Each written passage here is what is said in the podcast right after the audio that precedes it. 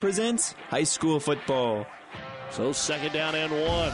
Jet sweep fake again. Ulrich wants to run just enough to get the first down. Breaks a tackle. Breaks another one. 15 to the right sideline. 10. And now he's free. Touchdown. Jesse Ulrich. And Ord has tied the game with a minute 13 to go in the first quarter. Today, it's the 61st annual Shrine Bowl All Star football game from Foster Field at UNK. Gabe Hines, a 24 yarder from the right hash. We're ready to go for the state final. The snap, good. Placement, good. Kick on the way. The kick is good. And the Kearney Bearcats are going to the 2017 Class A state championship game.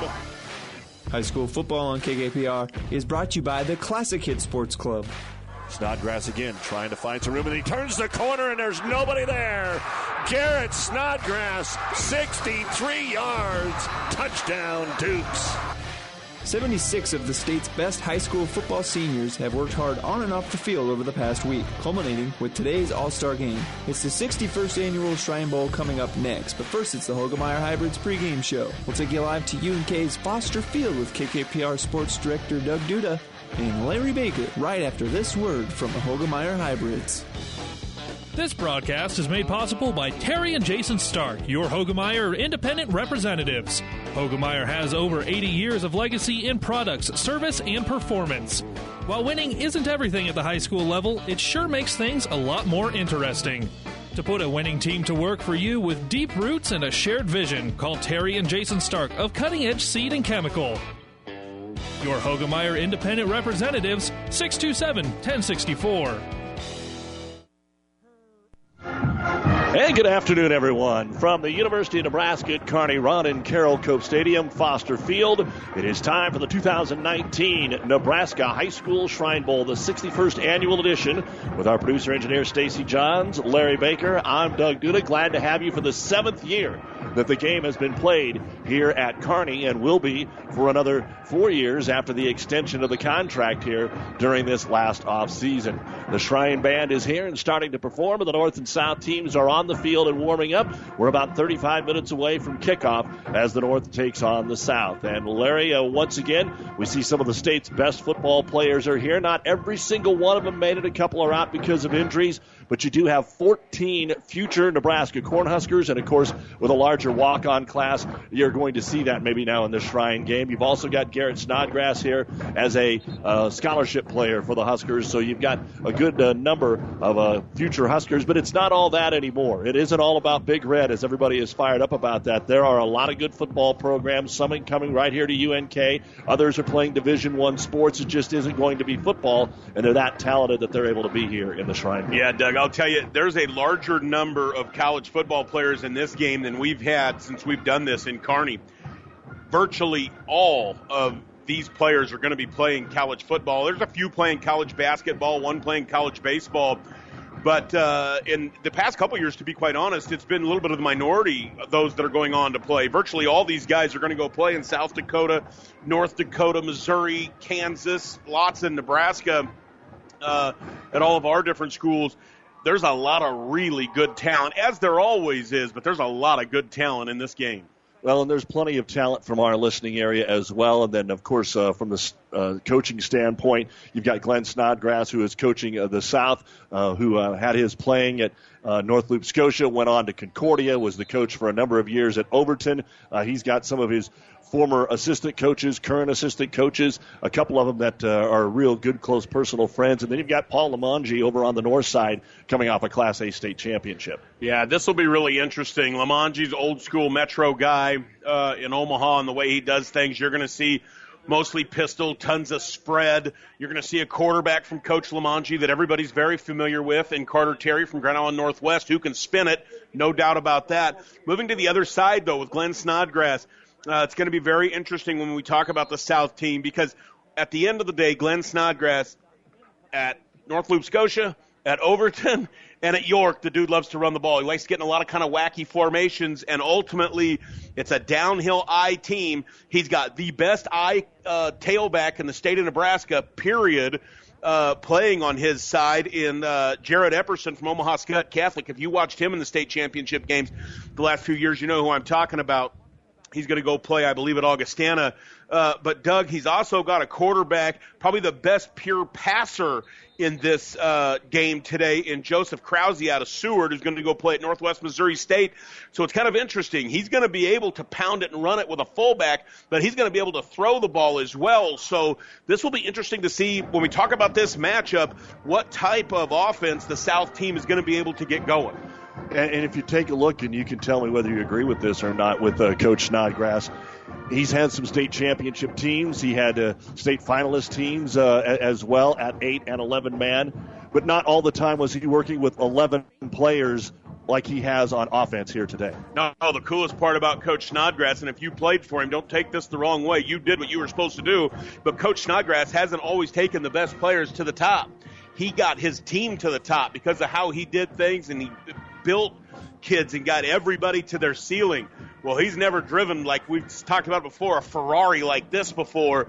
If he was able to get these guys to coalesce this week, and it kind of sounding talking to Garrett a little bit on Tuesday when we were there, it kind of sounds like they have. Boy, would this be special. Well, we're looking forward to another great football game. The wind's blowing out of the north at about 15 miles an hour. The temperature is 73 degrees. This may be the best day weather-wise that we have had for the Shrine Bowl here in Kearney. It's near perfect, and we should uh, see some great football this afternoon. As Larry mentioned, we were all down there. If you were with us on the Doug and Daddy Show Tuesday for Shrine Bowl Media Day, we talked to many of our area players, and we had a chance to talk to both of the coaches. We'll have our pregame interviews with Paul Limongi of the North and Glenn Snodgrass of the South. You are listening to the 2019 uh, Shrine Bowl, our pregame show here brought to you by Hoegemeyer Hybrids. Contact Terry and Jason Stark, your Hoegemeyer Hybrids C dealer. Back with more on Power 99 and online at PlatteRiverPreps.com right after this. Family Physical Therapy and Sports Center, getting you back into the game of life. With several locations in Kearney and surrounding areas. Ask your doctor how family physical therapy can improve your quality of life.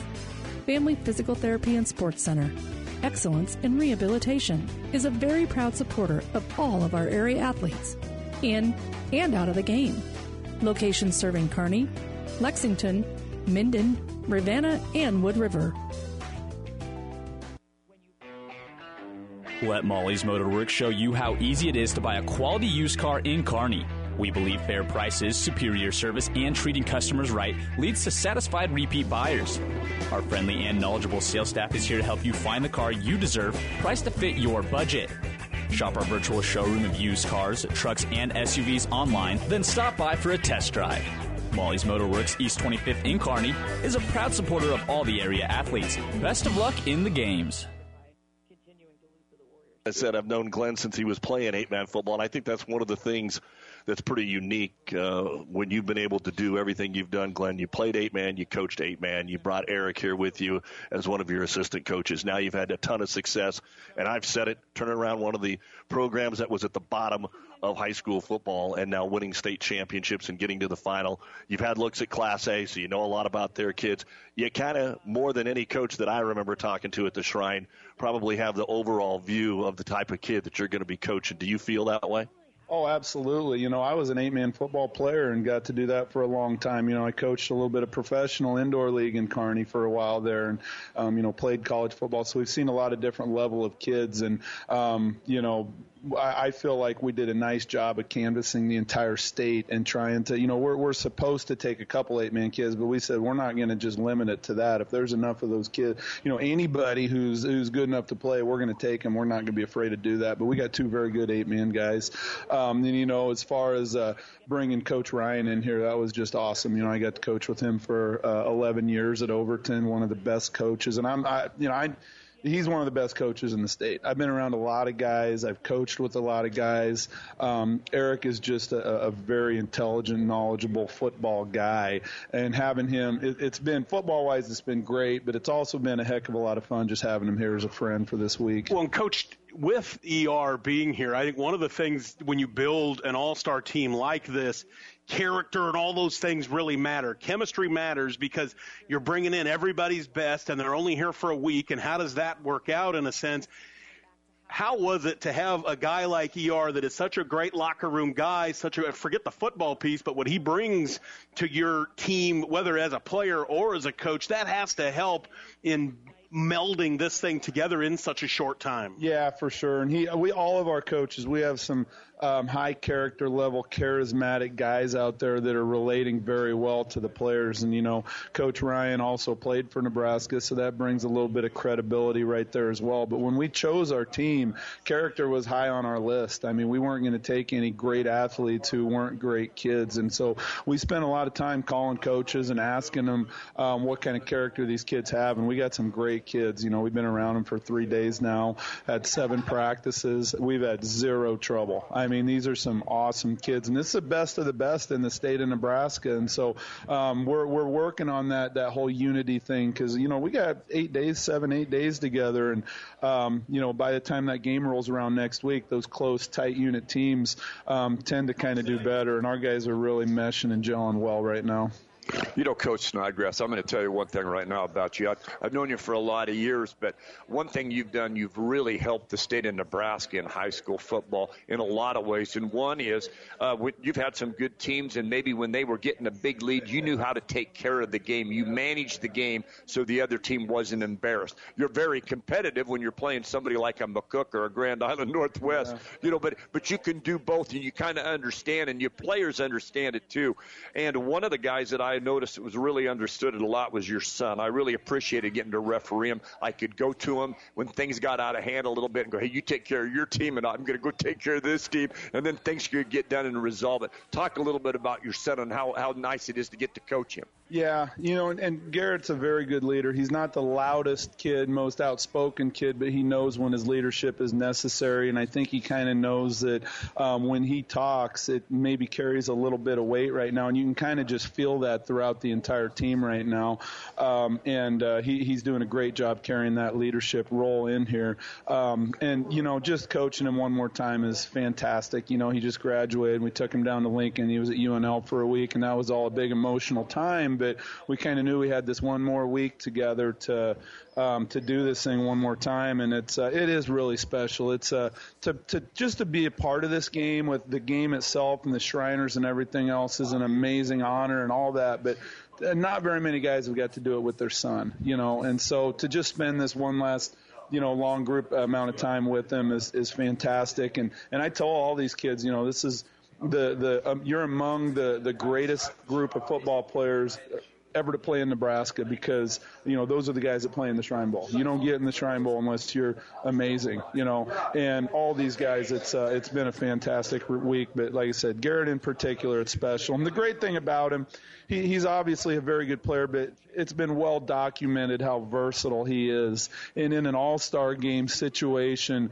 um, it, it's nice to be able to have a guy that can plug in at any different position. It's nice to have a guy who knows our offense front and back and can help the kids with at every single different position. So Garrett has been extremely valuable on a lot of different levels. Um, he, he's actually kind of our seventh coach, to be 100% honest with you. He's done a really, really good job with that. Glenn, quickly, last one from me. One of the things I've been very impressed with through your career, I uh, was a proud season ticket holder at the Tri City Diesel. Didn't miss any of those.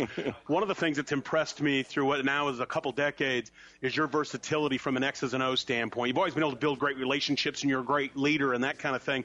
What are we going to see Saturday? Because you've done some exceptional things, different out of the box sometimes. Will we see some of that Saturday? Well, um, you know, I, I don't think we're getting too crazy with all the different offenses, but I will say we've got a lot of versatility in our personnel. You know, we got a Krause who, you know, I. Coach Kern and I were talking about this. In my 20 years, there's only been two kids that we have been just scared to death of as an opposing player. One of them was Isaac Wallace from Ralston as a running back, and then Joe Krause was the other one who just just put the fear of God into us. So, um, but he's a kid who can sling it all over the field. He's going to throw it around as good as any quarterback I've seen in a long time. But he can also run if he needs to. But then you can bring in Braden Miller, um, who also throws well, but he's a physical, fast runner who wants to get downhill. And then we can bring Garrett in, who can kind of do both of those things. So we got a lot of different versatility in what we can do offensively and defensively. So we're going to kind of see how the game goes and how the um, you know how the teams and especially the front lines kind of can compete against one another, and then we'll kind of determine whether we're going to chuck it around a lot. But with the receivers we got and with Joe Krause's arm, it's going to be hard not to let him chuck it around a little bit. It's going to be a lot of fun though. All right, Glenn, we'll let you get to work. We will see you in Kearney this weekend. Thanks for the time, buddy. Yeah, thanks a lot. To be interviewed by three great guys, but two of the absolute legends. I mean, what an honor. So thanks a lot, guys. At Broadfoot Sand and Gravel of Kearney, we've been moving and building your earth for years. Broadfoot produces and delivers sand and gravel and specializes in excavation, dirt work, site preparation, demolition, and snow removal with two pit locations to save you time and money. Call Broadfoot Sand and Gravel today. Whether you need a little rock or a lot for landscaping, driveway building, business, or residential, Broadfoot is the only name you need. Let the professionals move and improve the earth for you. George's Aerial Spraying in Sutton offers mini spraying services. Bill George, owner and pilot, offers crop care by air. Call Bill today for more information on spraying services at 402 773 5581. That's 773 5581. Five stations. 1230 KHAS. Yes, yes. Hastings. KXPN Kearney. The Breeze 94.5. Classic Hits. Power 99. One team. Platte River Preps. Platte River Preps. PlatteRiverPreps.com. Powered by Platte River Radio. Local sports, your music. Coach Paul Limongi, uh, he's got a few good wins under his belt, and he is going to take care of the North squad. Doug Duda, Jim Langen, Larry Baker. Glad to have the coach join us here on the Doug and Daddy Show on Media Day. Coach, uh, A, congratulations on this great honor, and uh, thanks for giving us some time. How are you? Thank you. Appreciate it. I'm doing well. It's fun. I know it's early in the week. How much can you even tell us about uh, the kids since they reported to camp and what you've been able to do? Man, we picked a great group of guys, man. We love every second being around them. Um, they're getting along well. They're working hard. They're listening. They're yes coach, no coach. Um, it's been busy, um, little hectic, but it, it's been exciting, fun. Coach, when you were selected, did you get to do this? What was the first thing you thought about when you thought, hey, I'm going to coach the Shrine game?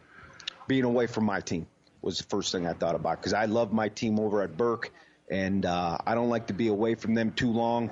Um, but I got great assistance there, uh, um, you know, coaching them up while we're gone.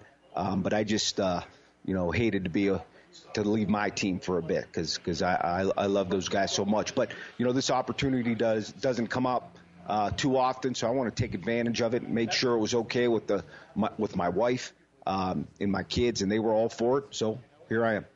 Coach, your season, you had a fantastic, clearly high school season, and then to be able to cap it and drive Nebraska's Ferrari in the summer with, with regard to high school football.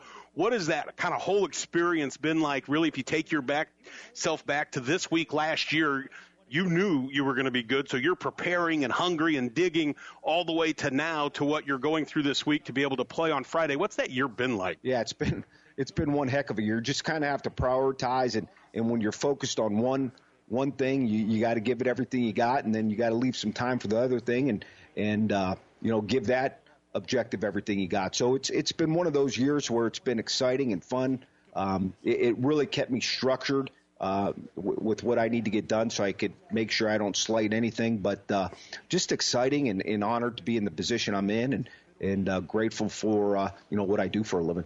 We're joined by Paul Limongi as the head coach at Omaha Burke. He's also going to coach the North team, which has some Grand Island kids on it, which will be fun to talk about too. But coach, I think a lot of people have followed your story. They want to know how are you doing?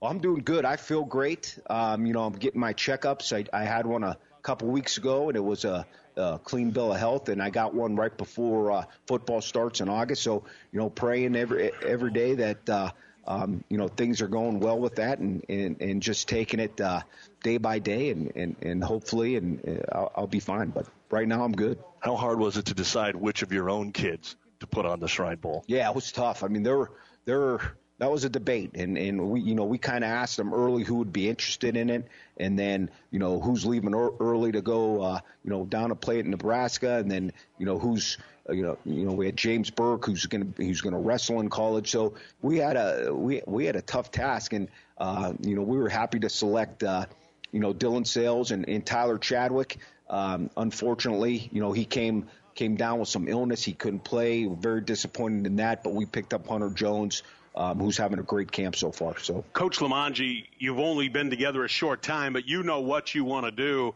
Doug and I will be calling the game live Saturday in Kearney.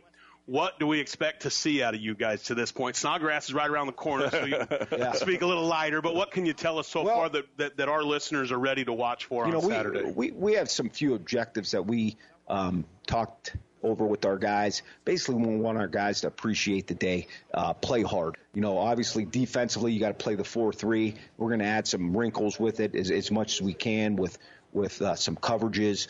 Um, where we place our linebackers. Offensively, um, you got a little bit from each each coach on staff's offense, um, but uh, we're going to do some things to put our players in the best uh, situation to be successful. So you're going to see some pistol. Um, you're going to see some motion. You're going to see uh, some some run game coming right at you. We want to establish the run and and uh, you know set up the pass a little bit. And uh, you know we feel we got some athletes, so it should be a fun game.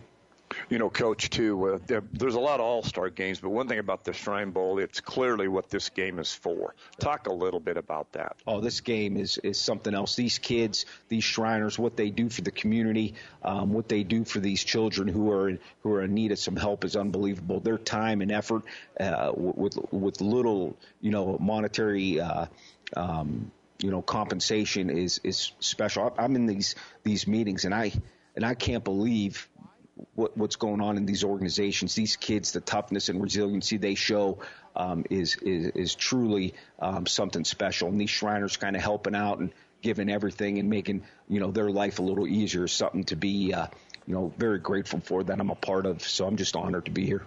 We'll wrap it up here with Paul Limongi. He's going to be the head coach for the North squad out of Omaha Burke. Sometimes coaches will play kids both ways. Sometimes it's specifically you're on offense, you're on defense. What's your philosophy? And then with the kids that you've never seen before, a Jesse Ulrich of Ord, a Jacob Harbrick of Central Catholic C, even your eight man guys, uh, what's what's your first impression of some of those? Yeah, um, we're going to play our guys. You know, we're not a, a, a two platoon type. Um, we don't have a two platoon type philosophy at, at Burke. So um, basically, what we're going to do is we're going to play some guys, uh, you know, two ways. We're going to spell some guys on offense, maybe some on D, but they're you're going to see guys playing offense and defense. You're going to see them play special teams. You know, overall, the guys um, ha- have been. Um, you know, really great. You know, the guys who, who kind of stand stand out a little bit, I would say, is um, you know Cooper Jewett from Elkhorn South is having a great camp. He's doing you know really great things. Carter Terry, um, the quarterback, um, is really stepping up, and and, and uh, Rhett Jordan is playing well. Um, you know, we, we got Caden Johnson from Wahoo Newman is, is is playing really well and working hard, being a good leader. So we got a lot of guys that uh, are stepping up, and, and we're really proud of and excited to see them play Saturday. So, um, you know, we, we think we picked pretty good for our team, and we're excited to watch them play Saturday. All right, Coach, we'll let you get back to this great day of activities with your kids and the kids that they're bringing in for the experience, and we'll see you in Kearney Friday and Saturday. Thanks for the time. Thank you very much. That's Paul Limongi. He is the head coach for the state champions for Omaha Burke, and he's going to try and bring home a title for uh, the North team, which involves uh, some of the kids from Grand Island and Central Catholic. We mentioned Ord, Gothenburg, Broken Bow, all represented on that North team. Aurora Cooperative believes in creating unique opportunities for their member owners to increase yields and generate more profit for their farm. They know that applying a fungicide to your weed crop will increase its quality and your yields. Aurora Cooperative's fungicide and weed premium program allows you to do just that with a 15 cent premium per bushel for all who use the program and deliver the grain to an Aurora Cooperative grain location. Contact your local grain agronomy or aviation team member today to learn more about how they can help with your farm's yield and profitability. Tougher together, Aurora Cooperative and you. For professional service to keep your business running smoothly, call Hellman, Maine, Kostler, and Cottle. Don't let your financial accounts become overtaxing. Let Hellman, Maine, Kostler, and Cottle take care of the accounting while you worry about taking care of your business. They can do it all, from a large company to small businesses. They make it a priority to do the best to help take the stress out of the numbers. Best of luck to all the area athletes in tonight's game from Hellman, Maine, Kostler, and Cottle. And welcome back to the Hoegemeyer Hybrids pregame show here on Power 99 and PlatteRiverPreps.com. Our internet streaming is brought to you by Barney Insurance, Kearney, Holdrege, Lexington, and Lincoln. The teams are being introduced here at the Shrine Bowl. Let's go ahead and take a look at our starting lineups for the 2019 Shrine Bowl, brought to you by Five Points Bank, the better bank in Kearney. And we will start with the North squad At center is number 54, Jack Haas. He comes out of Omaha Creighton Prep. At the guards, left guard number 60, Logan Schulke. For Schulke, he comes out of Waverly. And the right guard, Ryan Benna, number 62. And for Benna, he comes out of Omaha Creighton Prep. At the tackles on the right side is Joe Teaton. Teaton will wear number 58 today. And for Joe, he played at Norfolk Catholic. On the other side of the foot uh, tackle, left tackle is Makey Butler, wearing number 70 today. Butler coming out of Omaha North. At tight end is Jacob Herbeck. Herbeck will wear number 82 today out of Grand Island Central Catholic. Of course, we talked to him Tuesday. He's walking on at the University of Nebraska. Your wide receivers are number 80, Mason Heemstra out of Alliance, and number 16, Rhett Jordan, who hails out of Waverly High School. The fullback is number 22, Brady Hull out of Loganview. The I back is number 18, Alex Rogers out of Omaha Roncalli. And the starting quarterback will be number 10, Carter Terry, who is Grand Island Northwest. We'll take a look at the uh, defensive side of the ball here in just a little bit. Paul Limongi, the head coach from Omaha Burke, Blake Bebout of Valentine, Brock Eichelberger of O'Neill, Ben Ryan of Omaha Burke, Andy Schatzberg of Omaha Burke, and Chris Seabaum of Alliance are the assistants. On the South squad, the center is number 57, P.J. Shaven out of Seward. The guards are number 67, Quinn Butsky out of Centennial, and the right guard is uh, number 79, and that is Norielli out of Norris. The tackles on the left side, number 65, Cole Aniello out of Millard West. And the uh, right tackle is Noah Stefersky, number 77, out of York. At tight end is TJ Skradsky. He is coming out of Omaha Skutt. And then you take a look at the uh, wide receivers. Running the X today is Lucas Paluchek out of Ogallala. And Austin Jablonski is the Z today out of Lincoln Pius X. The fullback is Barrett Sellen. He'll wear number nine today out of Lincoln East. The I back is Jared Epperson. He's wearing number 31 out of Omaha Skutt. And the starting quarterback from Seward is number 13, Joseph Krause. The head coach of the South is Glenn Snodgrass out of York High School. Matt Kern from York, Cameron Lenhart of Fairbury, Matt Maltzberger of York, Jamie Opfer of Seward, and Eric Ryan of Overton are the assistant coaches for the South team in the 2019 Shrine Bowl. The offensive starters brought to you by Five Points Bank, the better bank in Kearney. Larry, uh, there's always a lot of talent out here, but you just look out here and uh, you say the South seems to have a little bit more of the speed and skill. The North has the big boys up front. Yeah, the North's got some hammers up front, Doug. That's absolutely for sure. I do think the skill is on uh, uh, the side of the South. There's no doubt about that. You're listening to the Hoegemeyer Hybrids pregame show here on Power 99, KKPR FM, Kearney, Grand Island, Hastings, and the World Wide Web at PlatteRiverPreps.com. We will take a break and be back with more as we get closer to the kickoff of the 2019 Shrine Bowl right after this.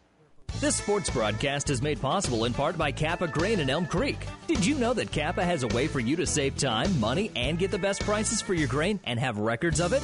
With their online offer center powered by DNT MarketSpace. See kappagrains.com. Make sure you're getting what you deserve for all your hard work and dedication. Kappa takes great pride in doing what they can to make it easier, faster, and more profitable for you. Best of luck to all the area athletes from Kappa Grains. The officers and staff of First Tier Bank take pride in providing professional banking services with several convenient locations in Elm Creek, Kearney, and Holdrege.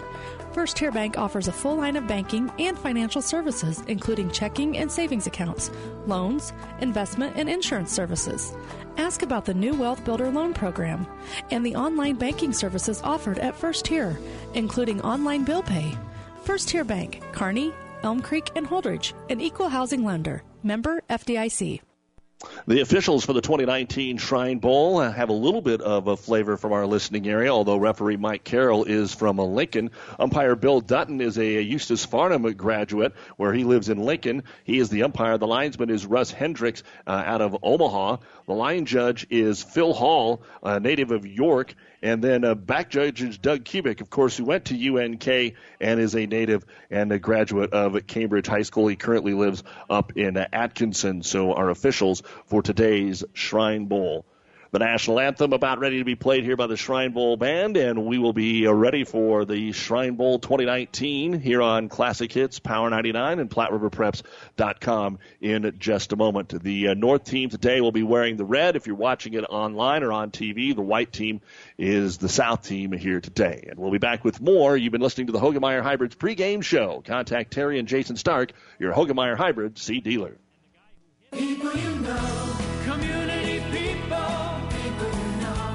Community people. Everything seems easier when you're doing business with people you know, especially banking. When you apply for a loan, it's a good feeling knowing who you're talking to. Bank with us. Minden Exchange Bank and Trust Company. Member FDIC. Community people you know. Community people you know. Let Molly's Motorworks show you how easy it is to buy a quality used car in Kearney. We believe fair prices, superior service, and treating customers right leads to satisfied repeat buyers. Our friendly and knowledgeable sales staff is here to help you find the car you deserve, priced to fit your budget. Shop our virtual showroom of used cars, trucks, and SUVs online, then stop by for a test drive.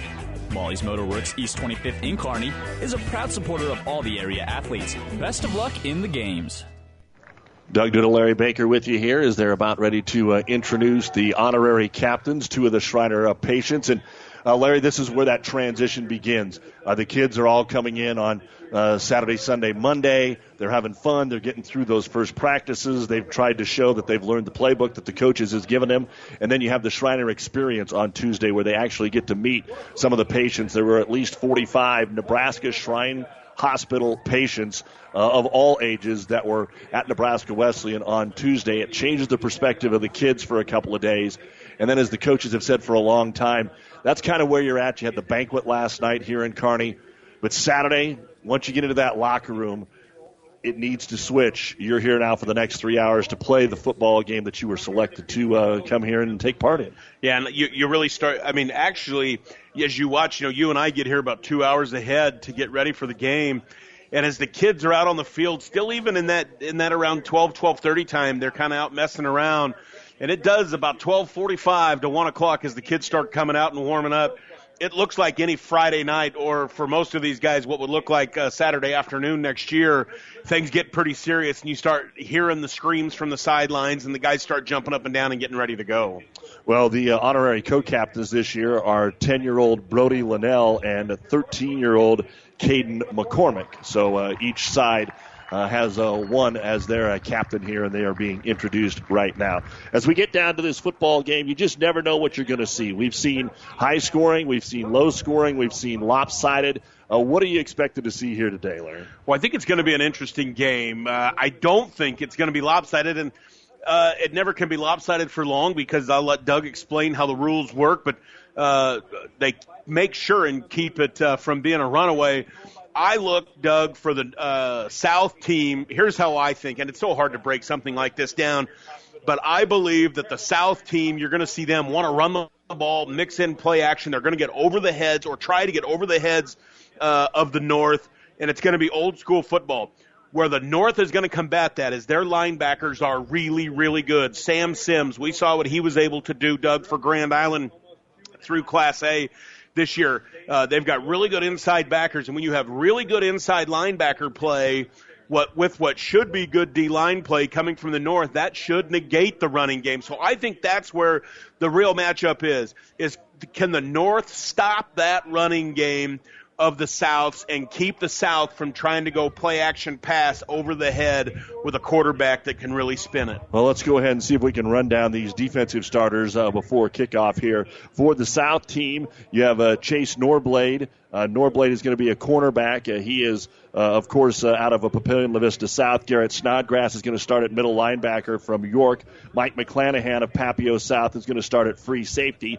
Tyson Guzman of Omaha West Side is one of your corners. Taven Grigsby out of Lincoln Southwest is the strong safety. Braden Sellen wearing number 41 today. Uh, he will be out of Lincoln East. You've got Barrett and Braden Sellen, and uh, Braden's going to start at linebacker. Nick Leader is going to be one of your defensive ends out of Lincoln Southwest. Jaden Merriman from Millard South, defensive tackle. Colin Geron is going to be a defensive end today out of McCook. Defensive tackle Landon Weber is going to get the start from uh, Adams Central. And then another linebacker, DJ Gross, uh, is going to start there out of McCook for the South team. On the North team defensively, Kojo Atikpaho out of Grand Island will be one corner. Cooper Jewett out of Elkhorn South will be a strong safety.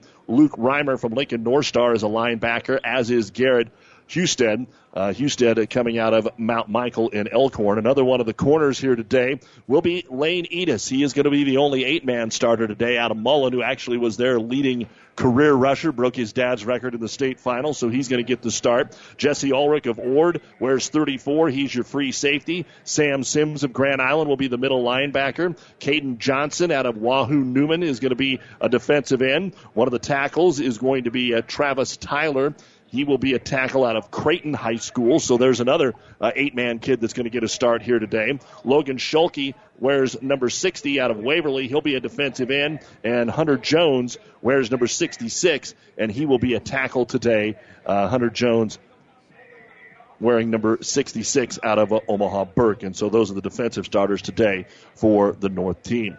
The uh, coin flip uh, being taken care of right now. The captains are down there. That's always a uh, you've got your honorary captains and you've got your team captains, so that's always cool. And it looks like uh, our official today is going to tell us that the South team is going to receive the ball and they will go into the wind. And we are about ready to kick off the 2019 Shrine Bowl on Power 99. Doug Duda along with Larry Baker will have it for you right after this. Town and Country Bank is truly your hometown bank. We've been serving the central Nebraska region since 1905. We currently have offices in the communities of Ravenna, Pleasanton, Kearney, and Litchfield. Town and Country Bank is locally owned and managed. We pride ourselves in serving you through exceptional personal service. We also strive to offer you the latest in technological advancements. Stop by and visit with us about your financial needs or just to chat. The hometown bank with a big interest in serving you. We are Town and Country Bank. George's Aerial Spraying in Sutton offers mini spraying services. Bill George, owner and pilot, offers crop care by air. Call Bill today for more information on spraying services at 402 773 5581. That's 773 5581. Five stations. 1230 KHIS. KSS. Hastings. KXPN Kearney. The Breeze 94.5 Classic Hits. Power 99. One team. Platte River Preps. Platte River Preps. PlatteRiverPreps.com. Powered by Platte River Radio. Local sports, your music. And back deep for the South team here today will be Chase Norblade and Torrance Jackson. Again, Larry was referring to the can't get up by more than two touchdowns or your team continues to have the ball offensively, which is fun if you're playing on that offense or the other defense. So uh, we've had a couple of close games the last two years. Uh, helped because of that. A three pointer last year, a seven pointer the year before. We're ready to go. The ball's on the tee here at the 35 yard line in the north side of the field. And the boot is away. And it's a high kick that'll be drifting back and over Norblade's head with the wind at his back end into the end zone. Again, there are also some special rules here in the Shrine Bowl, Larry. Yeah, there's a, you know, the defenses, you're going to see a 4 3 defense. You're not going to be able to blitz. You're not going to be able to do much. You'll see both. Uh, coaching staff try to push the envelope with that a little bit. You can't block a punt. So uh, defenses have to be fairly vanilla as far as that goes. That's really the biggest one. And so the South ready to get this football game underway. And hey, uh, it's old looks, school. Yeah, they put Snodgrass in there as the starting quarterback. Out of an I formation, Jablonski's in motion. And Snodgrass will turn and hand it off to his I back to begin the football game. And there is about a half a yard here on the first carry of the ball game. So nowhere to go that time for Jared Epperson. Maybe a yard. We'll call it second down and nine. Yeah, Hunter Jones from Omaha Burke does a great job coming from the backside. But this is what I'm talking about, Doug. You've only got one wide receiver here all packed together. This is what he wants to do, Coach Snodgrass. And then he loves to throw it out of some of this stuff. Cade Reichert split out wide to left. Jablonski is your slot back, and again, he's in motion from right to left, the short side of the field. Pitch play Epperson. They're going to give it back to Jablonski. It's a throwback to the right side to Snodgrass, complete at the 25, the 30, and he'll be thrown out of bounds at the 32 yard line by Atikpako of Grand Island. So he stayed home as they had a little uh, throwback to the quarterback, Snodgrass, at our first first down of the game. Yeah, Kojo does a great job there, Duggar. That's a touchdown. If they throw it right away and they're able to get it to him, that's six because they, they nobody went out with him. The throw was just late. And now Snodgrass will check out of the football game. And I expect that uh, Joseph Krause of Seward will now come in there. So they ran him two plays just to get that set up. A little confusion on what the play is right now as they look at their wristbands. They'll run out of the pistol. Four wideouts. Send a motion man here and Chase Norblade. He'll take it on an inside handoff and he'll get dropped behind the line of scrimmage at the 28 yard line. Host of North team players in there, led by Garrett Husted. Yeah, from Mount Michael Benedictine. And I mean, brought the hammer, Doug. That was a great play took on the block uh, of Barrett Sellen from Lincoln East, and he just blew the block up.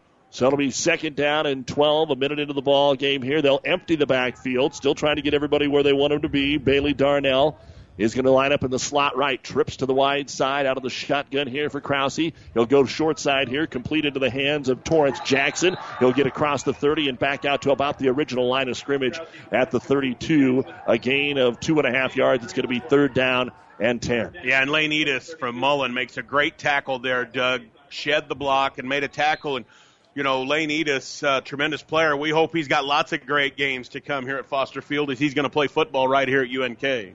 So after the quarterback throwback, it's third down and 10. Back to pass. They'll throw underneath, and it's in and out of the hands of Bailey Darnell.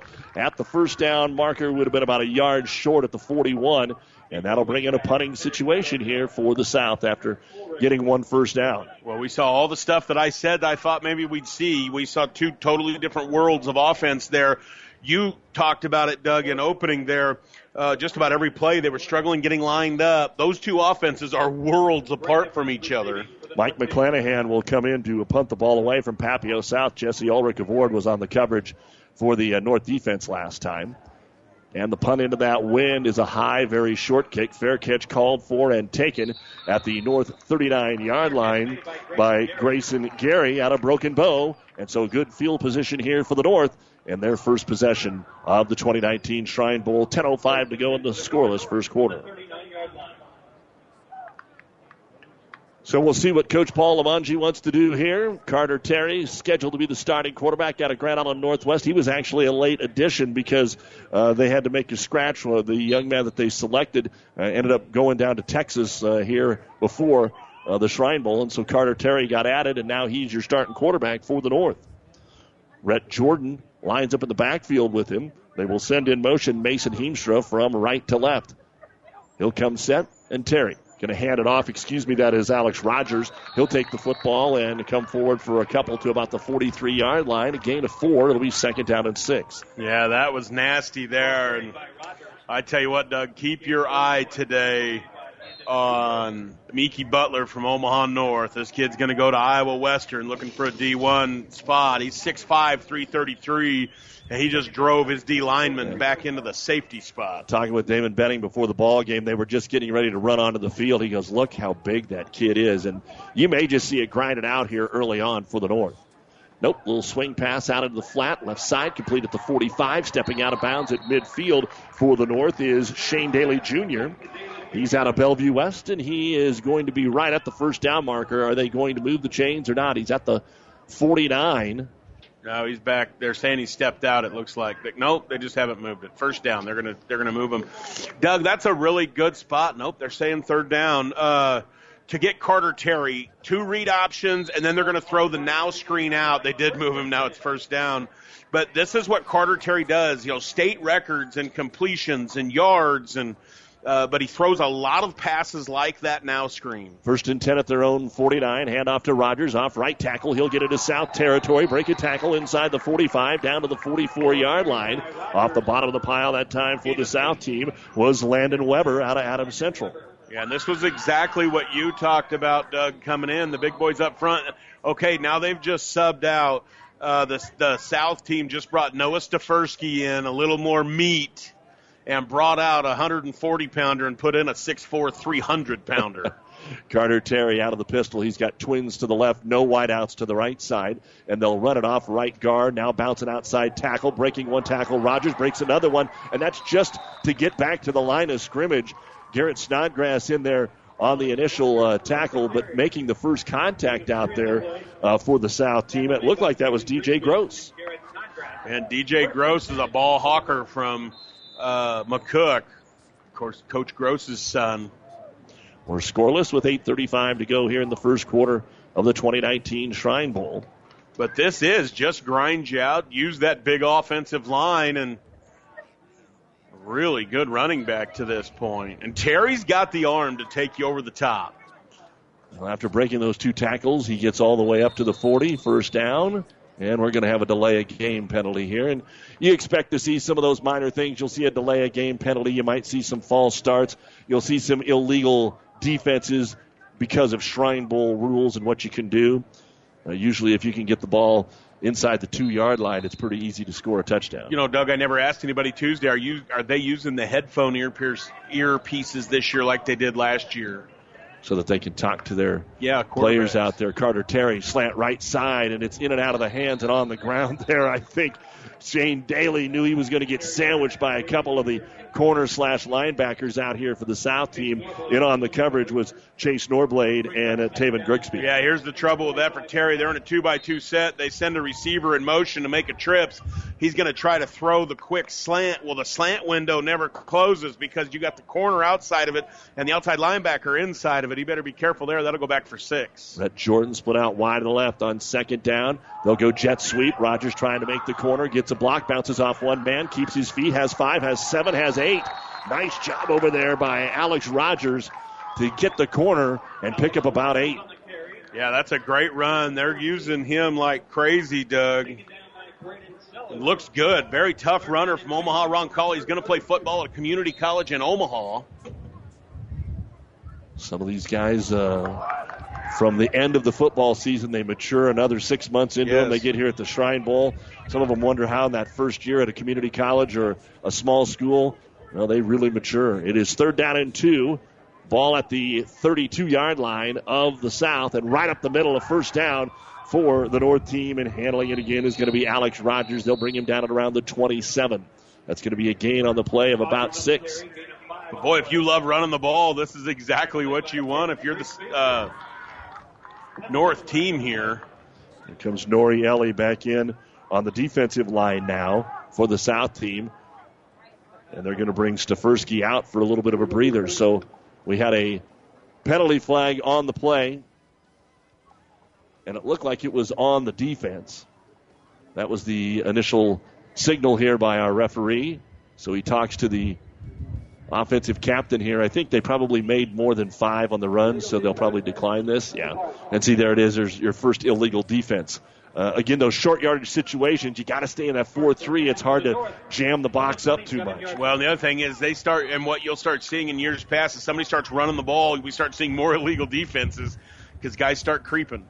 All right, first down and 10 at the 27 of the South. Seven minutes to go here in the first quarter. Carter Terry out of Northwest, out of the shotgun. They'll run it right this time with Alex Rogers. Looks for a hole, and there's not much there. He is going to cross the 25, get to about the 24. He's actually doing a good job uh, reading the holes, reading his blocks up there. It didn't look like he was going to get anything, and he just got low and got three. Yeah, Norden Newley there from Norris, German foreign exchange student, going to go play football at Colorado State. Did a really nice job there, Doug, using his hands and working himself laterally down the line of scrimmage to make that tackle. But like Snodgrass is playing outside linebacker and they're running away from him and they're just catching him and he's getting caught in all the trash and not able to get to the point of attack. Rhett Jordan one on one out here with Jaden Davis on the edge, and that's where they're going to roll. Carter Terry's looking towards the end zone, throws underneath, instead goes to his secondary receiver and dumps it into the turf. It is incomplete, trying to get it to Sam. Is that Sam Sims out there? Yeah, it could have been all. I, let's see. No, Landon Weber from Adam Central. He's who blows that thing up, Doug. Landon Weber from Adam Central comes off his DN spot and makes Carter Terry get the ball out early. But he threw it underneath the Sims there on, Yes, the, yes. on the North squad, and he will check back out. So it's third and seven, 6.15 to go here in the first quarter of the Shrine game. We are scoreless. The North got one first down and punted. This is the South's first possession. Third and seven now with the wind behind their back. Carter Terry looking right the whole way. The ball's tipped at the line of scrimmage and will hit the ground incomplete. And I believe that was your big man, uh, Norielli, that was able to get a paw on it. He had some help in the backfield there from Nick Leader.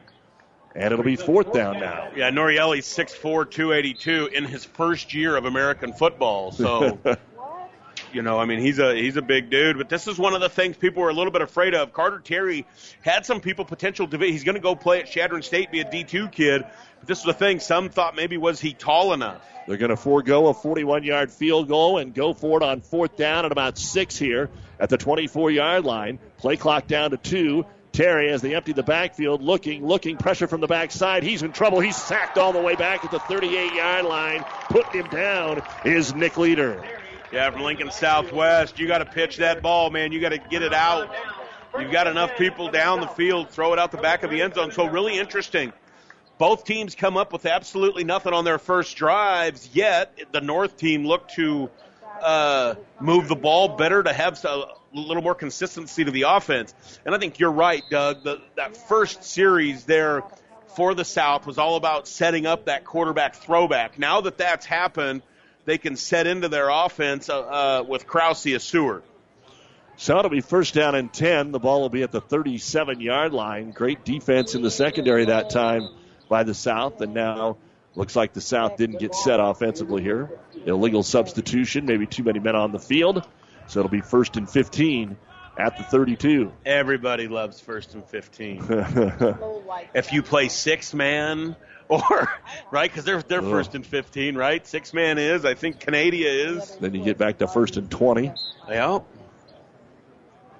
So first down and 15.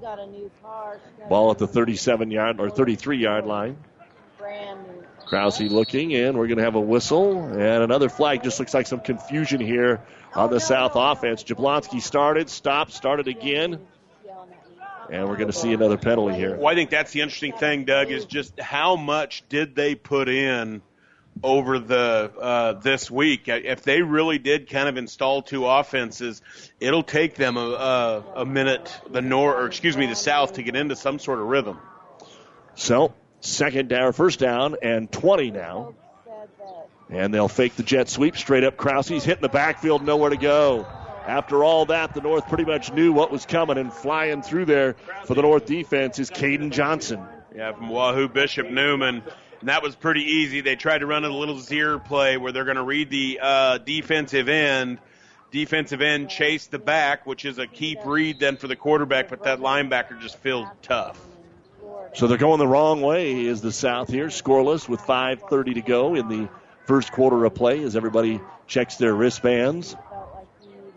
And I'm sure after a couple of scrimmages, Coach Snodgrass was hoping for a little bit smoother offense here as they'll run option to the short side. The pitch goes right over the head of the running back, and Krause has to go back inside the 10 and grab it at the eight yard line. It's going to be third and frequent flyer miles here for the South. They started at the 37. They're going to be inside the 10. Yeah, Doug, what you've got right now, I think, is you've just got some concepts that kids aren't used to running. Krause's not a speed option quarterback in his career. You know, he's a three step, five step guy that can spin the ball.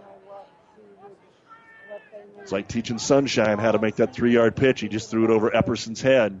Remember, the Titans was actually That's on right. this week. It is third down and 40. So Krause just a quick little out here, complete to Jablonski. He tries to cut it back to the middle of the field, and he gets across the 10 to about the 11. And they might be generous and give him the 12. A gain of four, but now punting into the wind. They probably won't punt it far enough to cover the yardage to go here on fourth and 36. No, I don't think so. That's exactly right. They got to punt into that. And then the South wind's fairly substantial today. About 15 mile an hour coming. Caden Johnson in on the tackle. And McClanahan back to punt it away again. The return men are standing at the 50. Low snap. It bounces into the end zone. They've got to get out of there with it. Rushing, rushing, and finally punching it into the air. But it's straight up in the air. And it is going to be shanked out of bounds. And the South is going to have their defense in the red zone. The North is going to be first down and 10. Let's see where they officially mark this. They're still walking. They're going to give him the 11 yard line, a zero yard punt. Yikes. I mean, it's call timeout here, Glenn. I mean, my goodness. Yeah, just some uh, fundamental things that aren't going right right now for the South, and the North will get their second opportunity here. First and 10 at the 11. I still think Epperson, baby. He's the guy.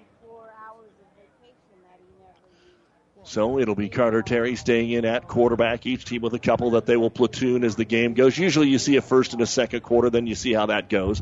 Terry is going to hand it off to his I back, and Alex Rogers comes right up the middle, gets to the 10 to the 9 before the defensive line stacks him up and pushes him back.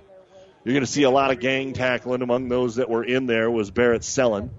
Yeah, Billy Darnell out of Auburn really brought the thunder there, Doug. Going to go play at South Dakota State. So it'll be second down. We'll call it seven yards to go. They'll officially mark it at the eight yard line. And that's the one thing about the Shrine Bowl in a lot of football games. You just don't mention the linemen, especially on the offensive side, all that much unless you get a big rushing game. And so far, a good start for Alex Rogers. Motion from right to left. Fake the jet sweep. Give it to Rogers again. Hole off the left side. Gets to the six. Maybe squirms forward to the five. It'll be third down and four. See, I love this stuff right now, and that you're seeing uh, Doug out of the North team. An interesting uh, piece potentially would be to see the South go with Braden Miller at quarterback and run some of that legitimate read option stuff with Epperson because that's Miller's made a living of that in high school. And Epperson, we know, is a hammer at tailback. So third down and four at the five. The North looking for our first points of the ball game. Four seconds. They're not set. They're going to have to call a timeout. Our timeout brought to you by ENT Physicians of Kearney, taking care of you since 1994. Located where you need is specializing in you. 3:12 to go in the first quarter of the 61st annual Shrine Bowl. We're scoreless, but the South and North could see some points as the North is knocking on the door at the five when we come back. The officers and staff of First Tier Bank take pride in providing professional banking services with several convenient locations in Elm Creek, Kearney, and Holdrege. First Tier Bank offers a full line of banking and financial services, including checking and savings accounts, loans, investment, and insurance services. Ask about the new Wealth Builder Loan Program and the online banking services offered at First Tier, including online bill pay. First Tier Bank, Kearney, Elm Creek, and Holdrege, an equal housing lender. Member FDIC. Family Physical Therapy and Sports Center, getting you back into the game of life. With several locations in Kearney and surrounding areas. Ask your doctor how Family Physical Therapy can improve your quality of life. Family Physical Therapy and Sports Center. Excellence in Rehabilitation is a very proud supporter of all of our area athletes, in and out of the game. Locations serving Kearney, Lexington, Minden, Ravenna, and Wood River. All right, the North has it third and fourth. The South five out of the timeout. Terry going to hand it off right side, looking to get into the end zone is going to be Cooper Jewett, and he is in there. Touchdown, North. Yeah, that was a little jet sweep that Jewett cut up. Jewett from Elkhorn South. It was a nice little job there. So the South makes some mistakes with, you know, they start way behind the chains, which really makes it tough for them to be able to try to run the ball and so on. So Cooper Jewett, his first touch, he's in there. And the North will have Sid DeMeo to come in and try the extra point. He's out of Mount Michael. Every once in a while, and Gabe Hines is one of those uh, for the South, just a true kicker. But DeMeo can do a little bit of everything. And really, with no rush, you just set it down. You try to boot it through, but it's low and it's blocked.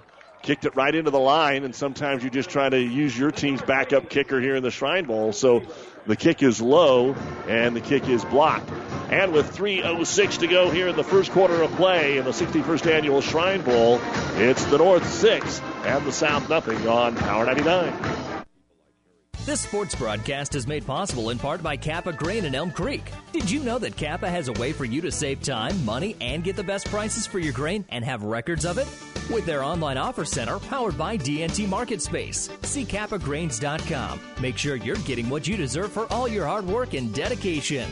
Kappa takes great pride in doing what they can to make it easier, faster, and more profitable for you.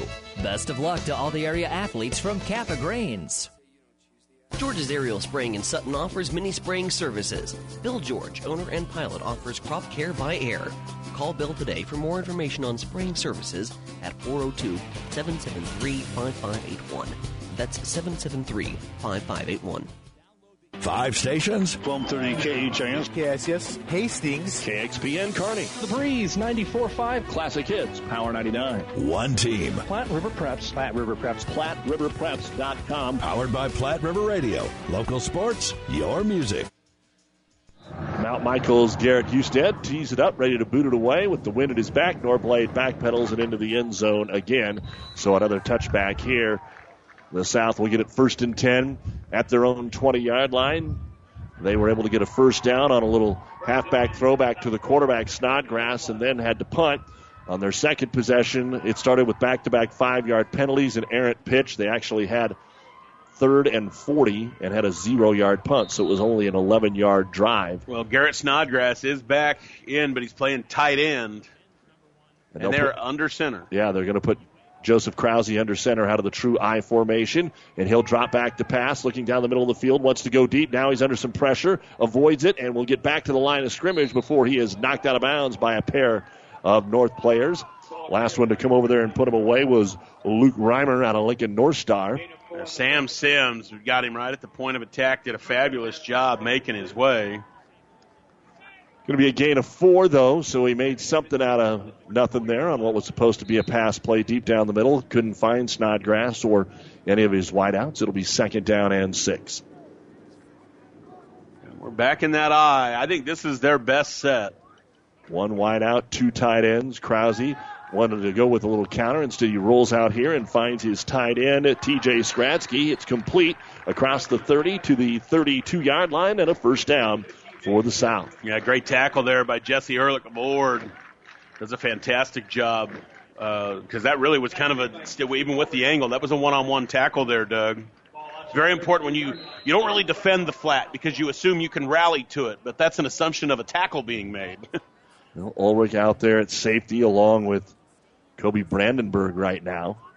First and 10, back out of that I formation. They'll hand it to the I back around the right side. Jared Epperson looks for some room, and there's really nowhere to go. He gets minimal gain here from the 32 to about the 34, a gain of two.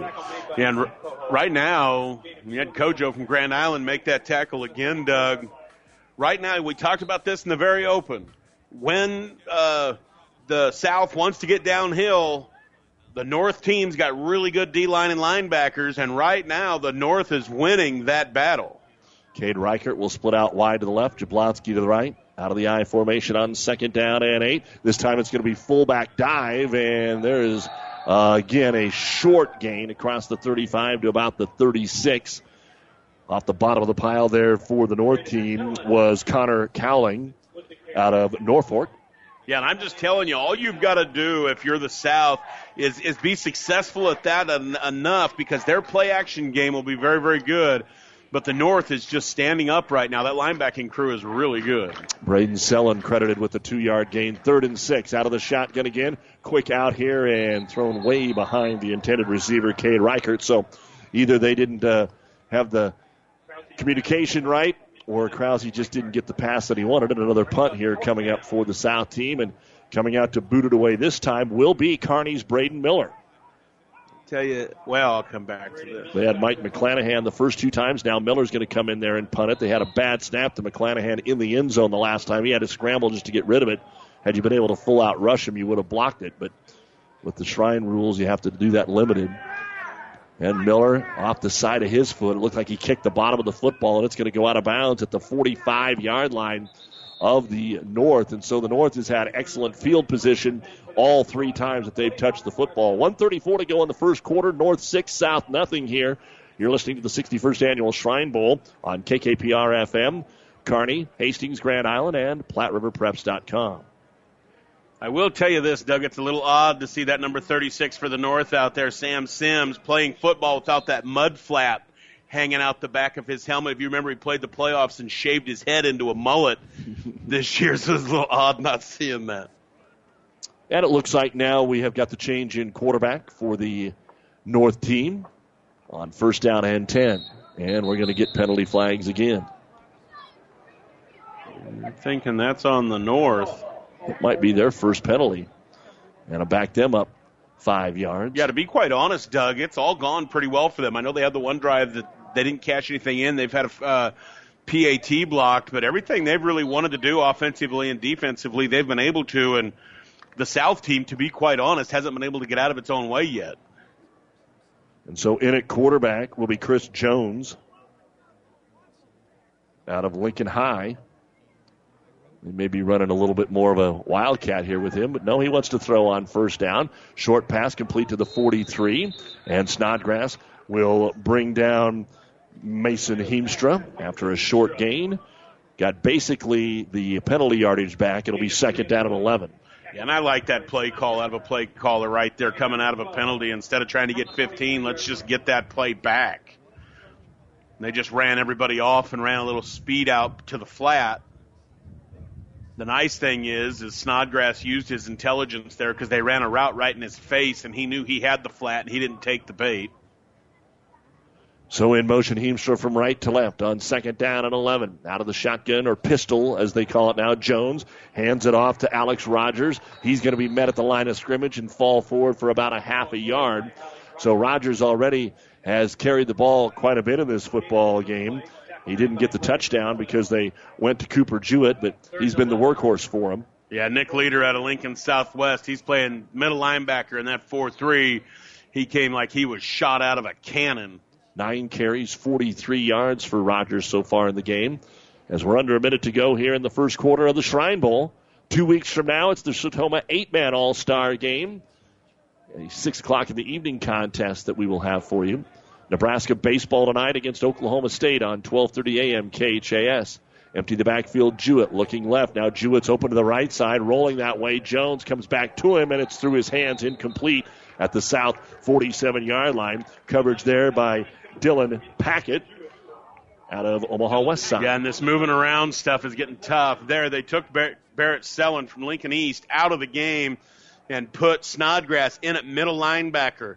And he ran to the flat like he would normally do as an outside linebacker, and they ran the route right back into where he was supposed to be. And so the middle of the field was wide open there. The quarterback just didn't see it. This moving guys around can get tough. You're going to miss responsibilities.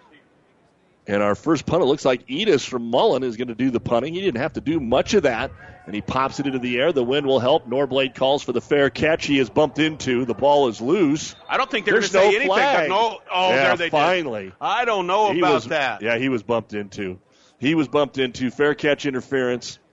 And a first down and 10 for the South from the 25. That'll probably take it out to near the 40 yard line here. So the South will actually get their best starting field position of the game with 28 seconds to go in the first quarter. Six to nothing. The North leading the South. Edis's punt that time went about 30 yards. Yeah, it was high, nice high punt. I, that was a nice job. I mean, how many times did Mullen have to punt the last couple of years? well, yeah, he probably hated punting, so that's he was the running back. He he basically determined whether they did or didn't. And I do see we've got the Mara Foster Field here. Coach Lynn and his kids are down watching the game. Yeah, Josh Lynn, head coach for UNK, getting things turned around here the last couple of years after a extremely rough start to the MIAA. Coming up at halftime today, we'll catch up with Ron Powell of Lincoln Journal Star. He's going to join us and talk about uh, some of the kids that are going on to the next level in this first half of football. Of course, later on in the day, we'll have the naming of the most valuable player, which is always uh, interesting to see how that plays out. So they finally got the football set here, and Krause stays in there for the final 28 seconds here of the first quarter. He'll swing it out here to the right side, and it is complete to Jackson Hirschfeld, who gets bombed right as soon as he catches that by who else? Bakojo. Now he's you know, and he's had such a fantastic year had big picks at the end of the year. You know, Grand Island goes to the state finals in the Millard South game. There was a, a really big one. He's had a, a lot of big plays. They'll get one more playoff before the end of the quarter, and it is tipped and intercepted and dropped and dropped. It went in and out of the hands of uh, Keegan Reitschneider as he hit the ground. He couldn't quite hold on to it. Intended for Joe DeWark, who uh, overcame some injuries in his Pius career. They tried to run it so quick that uh, that showed when they snapped the football there. But we are at the end of the first quarter in the 61st annual Nebraska Shrine Bowl. The North took advantage of a short 11 yard field on a 5 yard Cooper Jewett run. It's the North 6, the South nothing here on Power 99. At Broadfoot Sand and Gravel of Kearney, we've been moving and building your earth for years. Broadfoot produces and delivers sand and gravel and specializes in excavation, dirt work, site preparation, demolition, and snow removal with two pit locations to save you time and money. Call Broadfoot Sand and Gravel today, whether you need a little rock or a lot for landscaping, driveway building, business, or residential. Broadfoot is the only name you need. Let the professionals move and improve the earth for you. People you know, community people, people you know, community people. Everything seems easier when you're doing business with people you know, especially banking. When you apply for a loan, it's a good feeling knowing who you're talking to. Bank with us. Minden Exchange Bank and Trust Company. Member FDIC. Community people you know. Community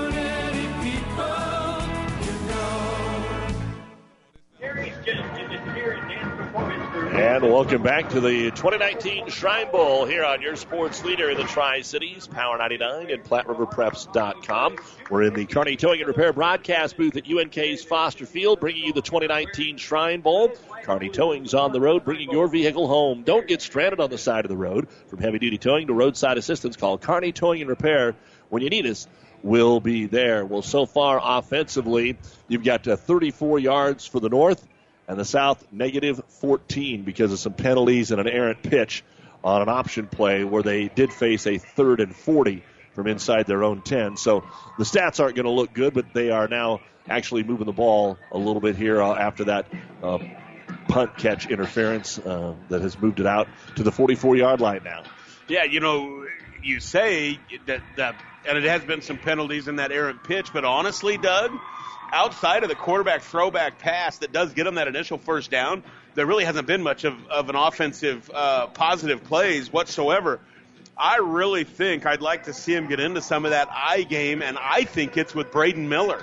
Well, I think that's probably what you're going to see here. He kept, uh, uh, excuse me, Joseph Krause in for the last few seconds of that first quarter. And sometimes you go by three series, sometimes you go by number of quarters uh, or number of plays.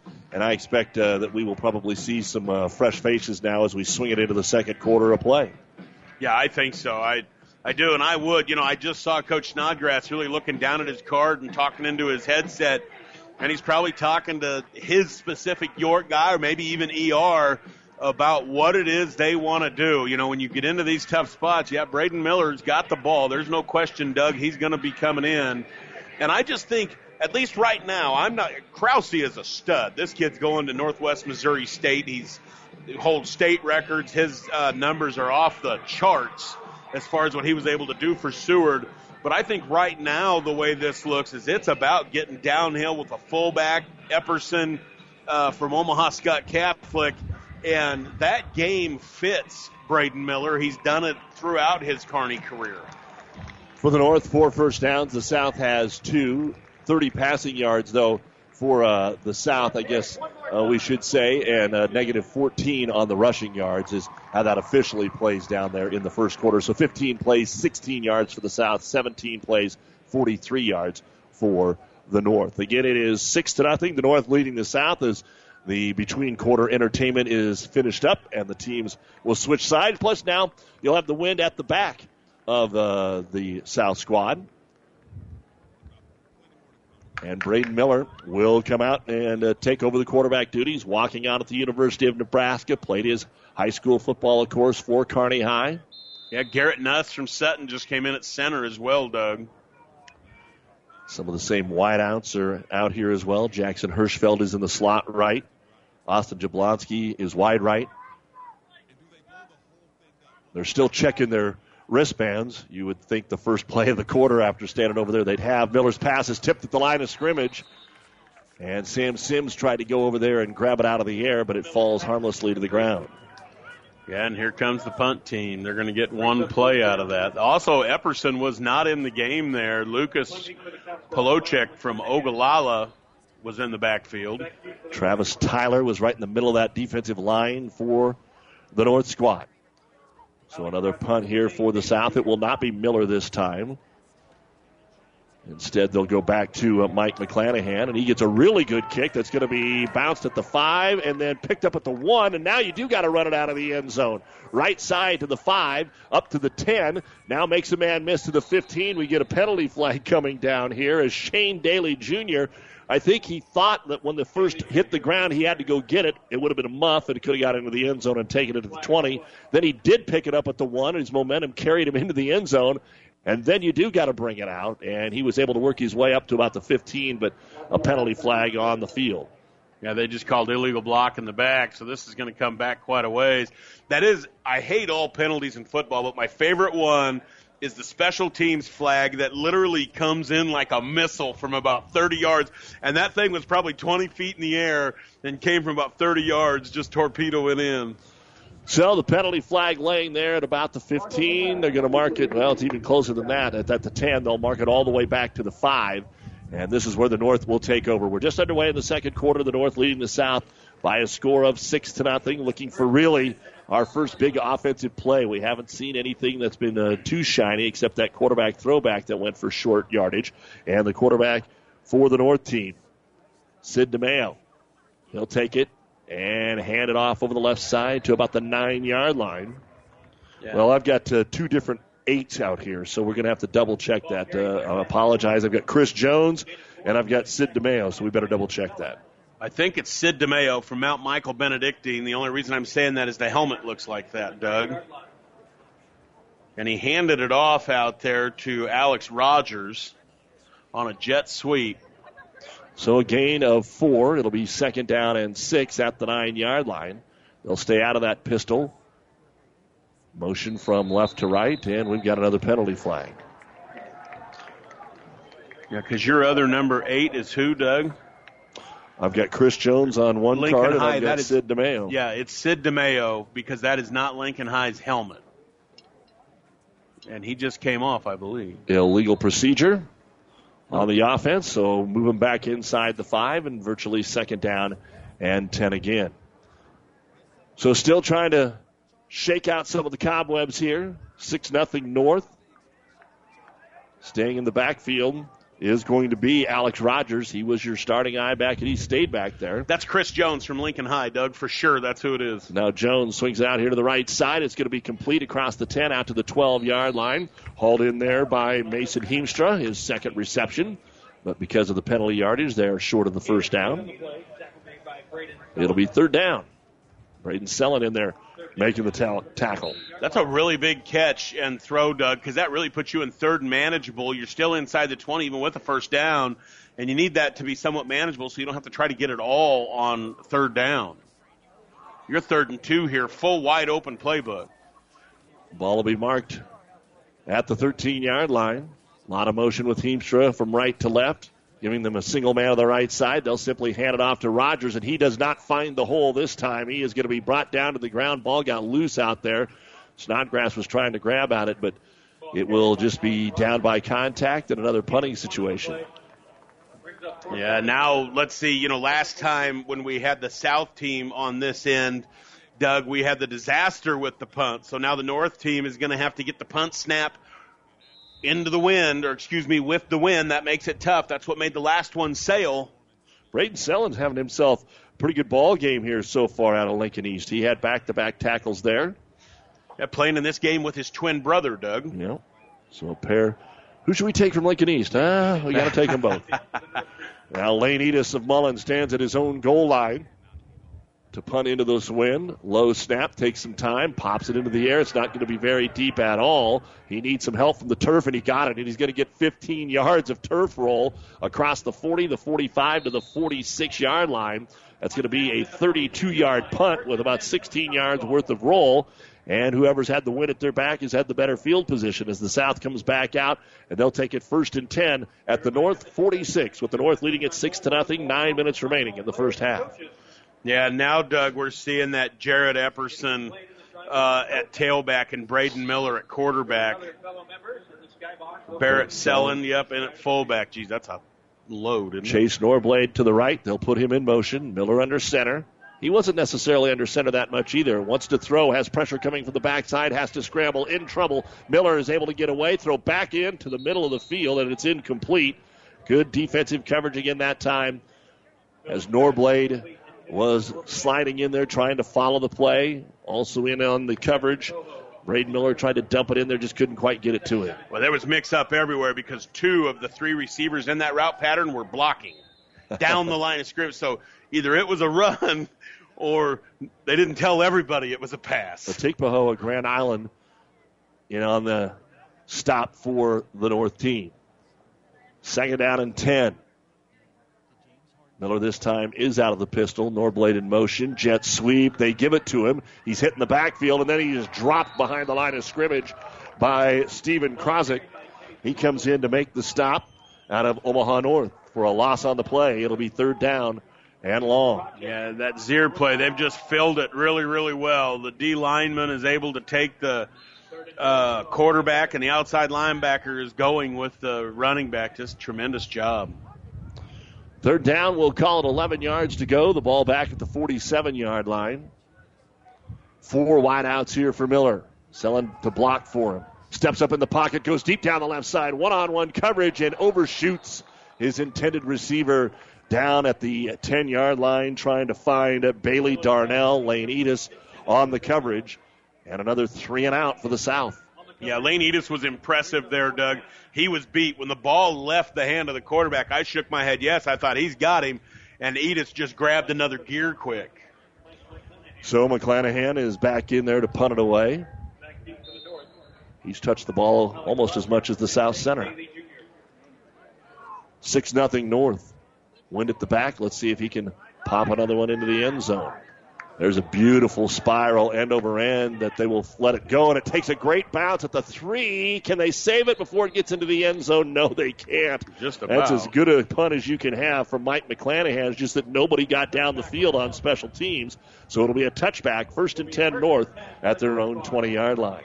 Yeah, somebody needs to call both defenses over and say, all right, fellas, this is kind of like a soccer friendly. All right, we'd like to have some offense and impress the people and, and entertain everybody here a little bit. This is old school, six to nothing, seven fifty nine left in the second. Omaha and Creighton baseball both defeated yesterday, although Omaha gave number one UCLA a good battle. In fact, uh, Amherst graduate and played uh, baseball at Kearney. Braden Eckhout had a solo home run, and so in the fourth and fifth innings, they were up one nothing, but got beat five two. Michigan beat Creighton six nothing. Now out of the shotgun with two backs, they'll hand it off to Rogers. He breaks one tackle, and excuse me, we've got a second running back in there, and that's going to go nowhere because for the South team, once again, it is Norielli changing the direction of the run play. Yeah, Norielli's the player of the game right now, Doug. He is the defensive player of the game. He's just been fantastic. Well, he is a mountain. Five yards brings up second and But he's just absolutely been all over the place, and he blew that thing up.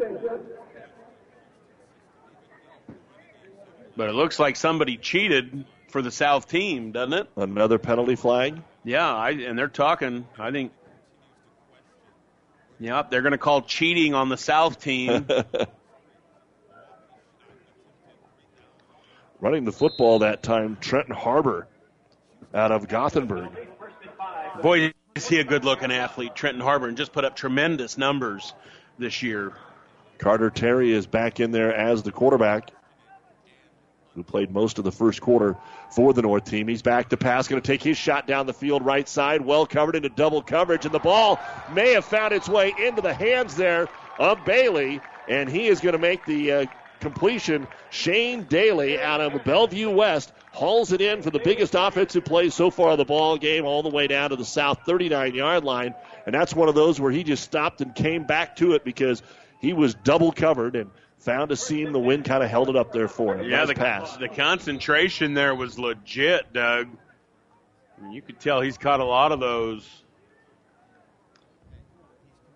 Unbelievable. First and 10 at the 38. Carter Terry with twins to the right. Harbor, the running back to his right. Now they'll send Heemstra in motion from right to left. He'll come set slot left. He's pretty open, too. Fake the pass one side, go to the other way, and the ball's going to be batted down at the line of scrimmage by Colin Guerin. Jerome, excuse me. Uh, Colin Jerome out of McCook. He almost had himself a pick. It was so much in his bread basket. Yeah, just, and that's about the third Carter Terry pass that's been batted down there. Playing against everybody's 6'4 and 6'5. 7.13 to go in the first half. 6 0 North on a five yard Cooper Jewett run out of Elkhorn South. Second down and 10. Keep it spread again. They'll hand it to Harbor. Harbor starts right, goes left, tries to stiff arm, bounces off a man to the 35, then gets knocked down at the 33 yard line. Had to be gang tackled over there. Norblade, McClanahan came up from their defensive back position. Also some help from Nick Leader. Yeah, you had all three that were there, Doug, no doubt about it. But you, you were able to see Harbor there. That looked like that maybe should have been about a two yard loss, and he turns it into a gain. Just a tremendous football player. And there's probably that first time where you're getting used to it, playing Class C football, and used to maybe able to run over some of the guys. You learn a little bit of that in the scrimmage. Four wideouts, but in tight on the right side on third down and five. Terry gives it to Harbor again, right side. He's inside the 30. First down and more. 20, 15, touchdown, Trenton Harbor. Yeah, that's a big time run, Doug. It took the athletics, or excuse me, the physicality at the point of attack. The physicality physicality got him through, and then from there it was just all athleticism, fast enough. Whew. And with 6:21 to go here in the second quarter of play, it's 12 to nothing North. They're going to go ahead and try the extra point again, though, with Chris Jones, Carter Terry to hold, and that was a good looking run by Trenton Harbor. So ready for the snap. It's good. The placement down. This time the kick is up, and the kick is wide left. Oh, so we're still tied. 12 nothing North leading the South. 6:21 to go here in the first half of the 61st annual Shrine Bowl on Power 99 and PlatteRiverPreps.com. Let Molly's Motorworks show you how easy it is to buy a quality used car in Kearney. We believe fair prices, superior service, and treating customers right leads to satisfied repeat buyers. Our friendly and knowledgeable sales staff is here to help you find the car you deserve, priced to fit your budget. Shop our virtual showroom of used cars, trucks, and SUVs online, then stop by for a test drive. Molly's Motorworks East 25th in Kearney is a proud supporter of all the area athletes. Best of luck in the games. For professional service to keep your business running smoothly, call Hellman, Maine, Kostler, and Cottle. Don't let your financial accounts become overtaxing. Let Hellman, Maine, Kostler, and Cottle take care of the accounting while you worry about taking care of your business. They can do it all, from a large company to small businesses. They make it a priority to do the best to help take the stress out of the numbers. Best of luck to all the area athletes in tonight's game from Hellman, Maine, Kostler, and Cottle. Four play, 80 yard drive. That's capped off by Trenton Harbor's 33 yard touchdown run. And the boot into the wind for the first time this afternoon will be taken short at the 14 yard line. The South will bring it up to the right side as Chase Norblade looks from, from room to the 20 to the 25.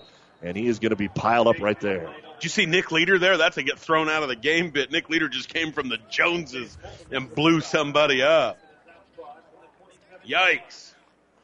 So now the South has to find a way to get some offense going. They have 15 yards on 19 plays. The North, of course, just helped themselves out with an 80 yard drive with a nice long pass and run play. 24 plays, 132 yards. Only two first downs in the game for the South. Braden Miller of Kearney High is back in at quarterback, unbalanced in the backfield with two wideouts. And Miller back to pass, looking to go deep down the right side, and he's going to throw it behind running back Jared Epperson, who uh, came wheel route out of the backfield wide Yeah. open. Tremendous play call there. They ran a tracer concept on a normal wheel. The outside receiver runs the in, Doug, like a post or a slant, and then you wheel back out on a tracer concept. The number one runs vertical, and then you wheel behind him. That was wide open. Probably scores a touchdown. Second down and 10. Now Miller looks left. Out here into the flat, they have a completed pass across the 30 to the 32 yard line to uh, Lucas Paluchek. And it'll be a third down and about four yards to go. Tell you what, Doug, I'm really impressed with Lane Edis. Uh, out there starting at a cornerback spot. Again, a Class D kid from Mullen, an eight man dude. Boy, has he looked good. That was a very sure tackle. Getting the play sent in from the sideline here. 10 seconds on the play clock. They're ready to go. Third down and four. Pass play right side, open and complete to Norblade. Slips one tackle and gets the first down to the 40 yard line. Making the tackle for the North is Garrett Husted.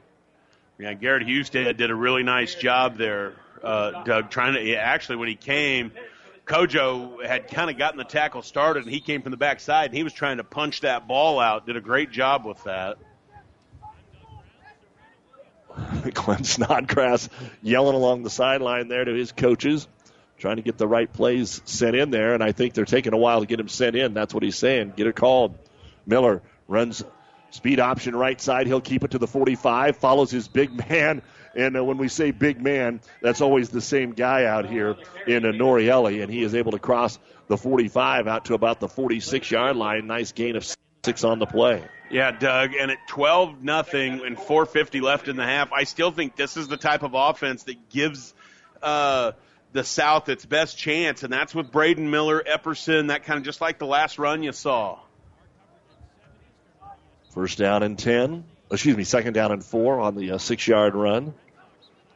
And the snap, Miller starts to run now, comes back, goes deep down the middle of the field. He's got his man open at the 15, the 10, the 5. Brayley Darnell is into the end zone for a Shrine Bowl touchdown, 54 yards, and the South is on the board. Yeah, that was just the number two receivers went number two receiver went straight in the seam, and Jesse Ehrlich did not flip his hips in time, Doug, and just got ran by. In that situation, you're playing a four deep uh, coverage there, and when they ran him all deep, that safety's got to pick him up, and he did. He just wasn't fast enough. So Bailey Darnell, maybe caught looking in the backfield, uh, watching your quarterback who just ran it. He took a step yeah. forward and then he stepped back and threw it by him. Extra point kick is on the way here by Gabe Hines of Kearney, and it is good. With 4.22 to go in the first half of play, the South is on the board. It's the North 12, the South 7 after a 54 yard touchdown pass from Braden Miller to Bailey Darnell, brought to you by Five Points Bank, the better bank in Kearney. Back on Power 99 after this. Family Physical Therapy and Sports Center, getting you back into the game of life. With several locations in Kearney and surrounding areas. Ask your doctor how Family Physical Therapy can improve your quality of life. Family Physical Therapy and Sports Center. Excellence in Rehabilitation is a very proud supporter of all of our area athletes, in and out of the game. Locations serving Kearney, Lexington, Minden, Ravenna, and Wood River. This sports broadcast is made possible in part by Kappa Grain in Elm Creek. Did you know that Kappa has a way for you to save time, money, and get the best prices for your grain and have records of it? With their online offer center powered by DNT Market Space. See kappagrains.com. Make sure you're getting what you deserve for all your hard work and dedication. Kappa takes great pride in doing what they can to make it easier, faster, and more profitable for you. Best of luck to all the area athletes from Kappa Grains. The 2019 Shrine Bowl brought to you in part by Family Physical Therapy and Sports Center, getting you back into the game of life with a location near you. The one thing that you never want to see is an injury, especially in an all star game. And so far, so good for both of these teams. Is Gabe Hines now with the wind at his back, tees it up on a familiar spot here at UNK's Foster Field. And Hines will line drive this one that bounces at the 15, and they'll just let it go and roll in to the end zone. Uh, hoping to pick that up with Shane Daly, but it just kind of scooted right by him on the turf, and the North will take over. And now, kind of got ourselves a football game again. Yeah, no doubt about that. 12 to 7. I mean, you get a long strike like that, there has been nothing go right for the South team. And in one play, they're able to just stick themselves right back in it. So the North up by five. We will be talking with Ron Powell, the Lincoln Journal Star, at halftime, running down some of the first half stats, looking at some of the highlights so far of the Shrine game. Again, a five yard run from Cooper Jewett of Elkhorn South, a 33 yard run from Trenton Harbor of Gothenburg, the points for the North. We just heard Miller to Darnell hooking up for the South. Cooper Terry is back in there at quarterback. Swing pass to his running back out of the backfield, Alex Rogers. Breaks a tackle to 25, gets across the 30, has a first down out to about the 32 yard line. Boy, Alex Rogers is fast. He came around the corner there, Doug. Carter Terry did a great job catching him in stride. Boy, he can fly. Rogers has had himself a pretty good ball game, 44 on the ground, but he has not found the end zone. A pair of his running back teammates have in Jewett and Harbor. So first down and 10 again here for the South squad, for the North squad, up 12 7.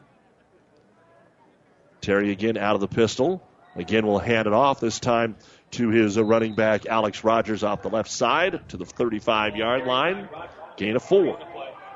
Yeah, and Braden Sellen from Lincoln East, Doug, just is doing a great job uh, on this thing in that middle linebacker spot, just doing uh, what a middle linebacker is supposed to do, and that's fill and fill and fill. He's getting right on the tail there of Jaden Merriman of Millard South on his defensive end spot. And the twin brothers are both going to go to Lincoln, but Braden, middle linebacker, he's going to play football at UNL. Second and six at their own 35. Again, they're going to keep it on the ground, looking for a hole, and not much there this time for Rogers. He'll get across to the 37 yard line where he has stood up, never really tackled, just his forward momentum is stopped. Sellen is in there again. Looks yeah. like we might have some laundry on the field. Yeah, Snodgrass did a great job there, folding down hard as an outside linebacker. Oh, way outside, and is he going to wave it? Waved it off. So the flag is picked up. I don't think that's a first down. The white hat just said first down. Maybe he was confused. Yeah, just a short gain of two. Should be third and about four and a half here for the North squad. Leading at 12 to 7, 3.17 to go in the second quarter.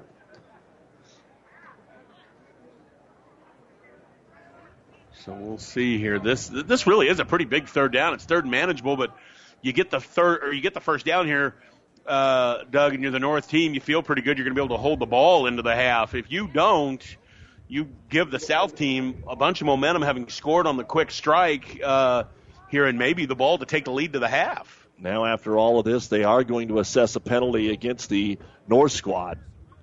So we've had a couple of these that have taken entirely too long. But again, you've got uh, officials that haven't necessarily worked together either, and you have to do uh, do some work and, and know your Shrine Bowl rules. A couple of those other ones that are back there, and they'll move the ball back to the 30 yard line,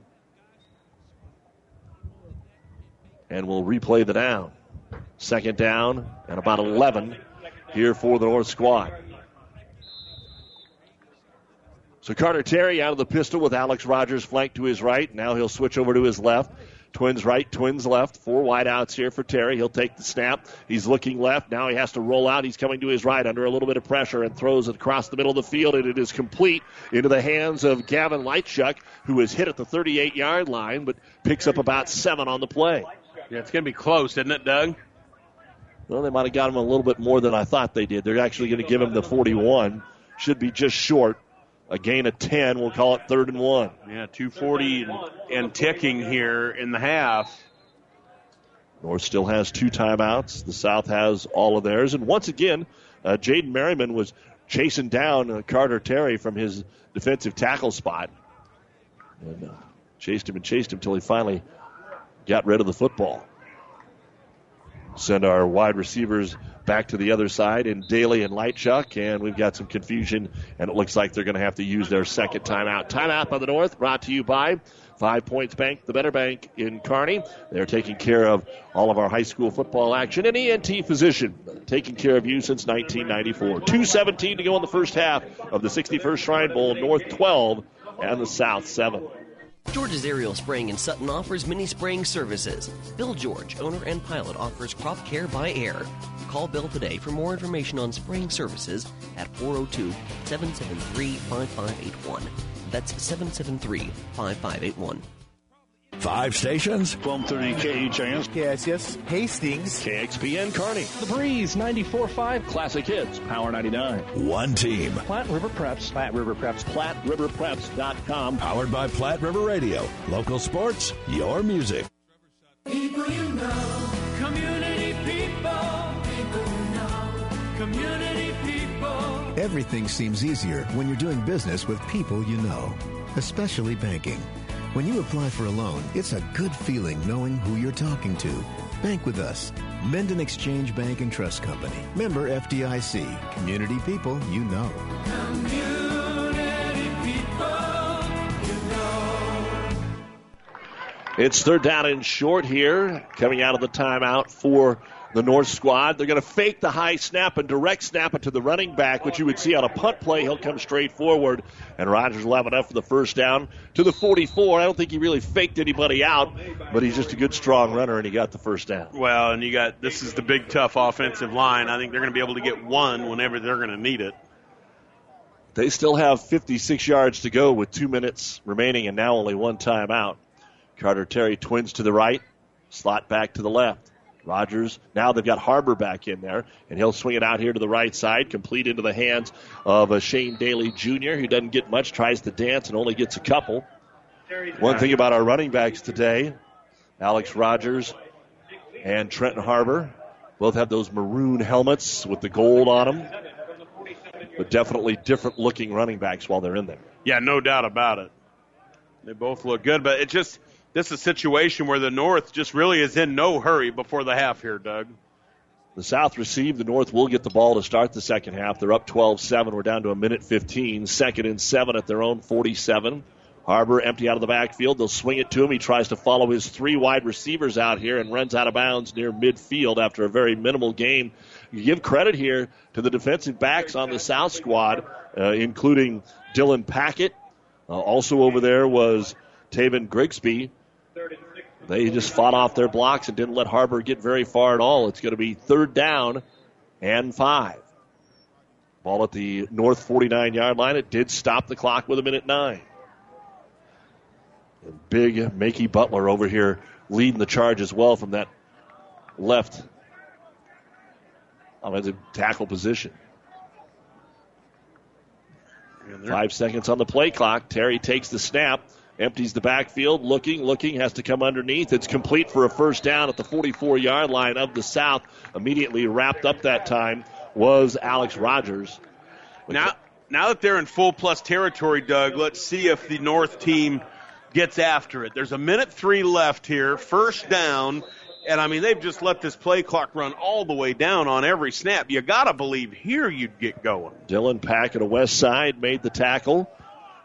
Wasn't an out of bounds play, so the clock is down to 50 seconds to go here. Down to 45. You can hear the crowd saying you got to hurry. Cooper Jewett is in. They roll to the right. Terry throws it out here into the flat right along the sideline. Will they call it a reception? They say no, out of bounds to Gavin Lightchuck, stopping the clock with 41 seconds to go. Yeah, I, this is a little bit of a surprise to me. Maybe they're just completely comfortable, though. The other thing is their kids could be gassed a little bit. It is June. And again, uh, there's so much All Star activity. Next week, it's the Nebraska Scholastic Wrestling Coaches Association All Star Duel. The Hall of Fame ceremonies are Friday night in Grand Island, and then the uh, duel takes place on Saturday. The West Nebraska All Star game coming up in Scottsbluff. Volleyball and football. Back to pass with plenty of time. Carter Terry down the middle of the field. Jewett has it at the 15, and he's going to be brought down right there at the 14 yard line. In on the tackle, Taven Grigsby, but a nice gain on the play of 29 yards. 33 seconds to go here before halftime, and they're in their red zone. Yeah, it was a nice job to hang on to that ball because Taven Grigsby did everything he could to get the ball out. Cooper Jewett just went up, knew he was going to get hit, secured it. These D linemen are sucking a lot of air right now for the South. They just ran more off, and the guys coming on are going on as slow as the guys are coming off. 20 seconds, clock running. Rolling out Carter Terry. Rolling, rolling. He's got all day. Looking for somebody to throw to back across the middle of the field, and it is incomplete at the six yard line. Intended receiver that time was Gavin Lightchuck. Nobody really rushing the passer that time. 12 seconds, so time for a couple of plays here for the North, leading at 12 to 7 with 12 seconds to go before halftime. No, there has to be error to rush the passer, bro. And I'm telling you, as a D lineman, it's tough when you start seeing those little white dots all around your eyes because you can't get enough air. Twin wideouts to the right side. They'll send Daly to the left, and I think we're going to get a timeout called here by the defense. They had all three, so the South will use the timeout. Brought to you by ENT Physicians of Kearney. 12 seconds to go before halftime. 12 7, the North leading the South in the 61st annual Shrine Game.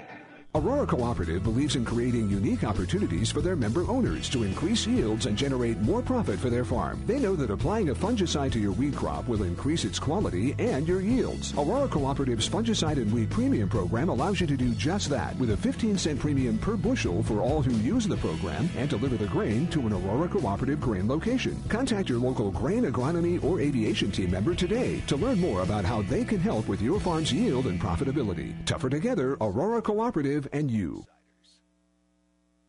Coming up, the Ravenna Sanitation halftime report. We'll have your first half stats, scoring plays, highlights of the first half. We'll also have a chance to chat with Ron Powell of the Lincoln Journal Star, their prep sports editor.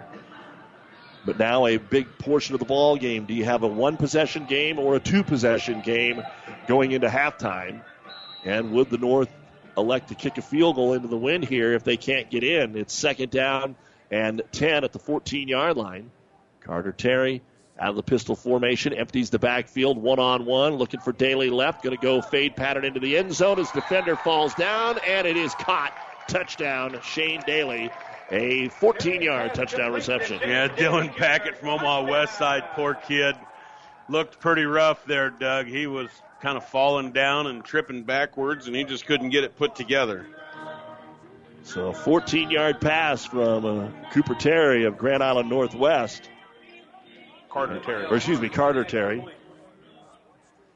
Nephew of Jay Terry, equipment manager at Nebraska uh, Lincoln, as you well know, from Cozad, tremendous high school athlete, was Jay Terry.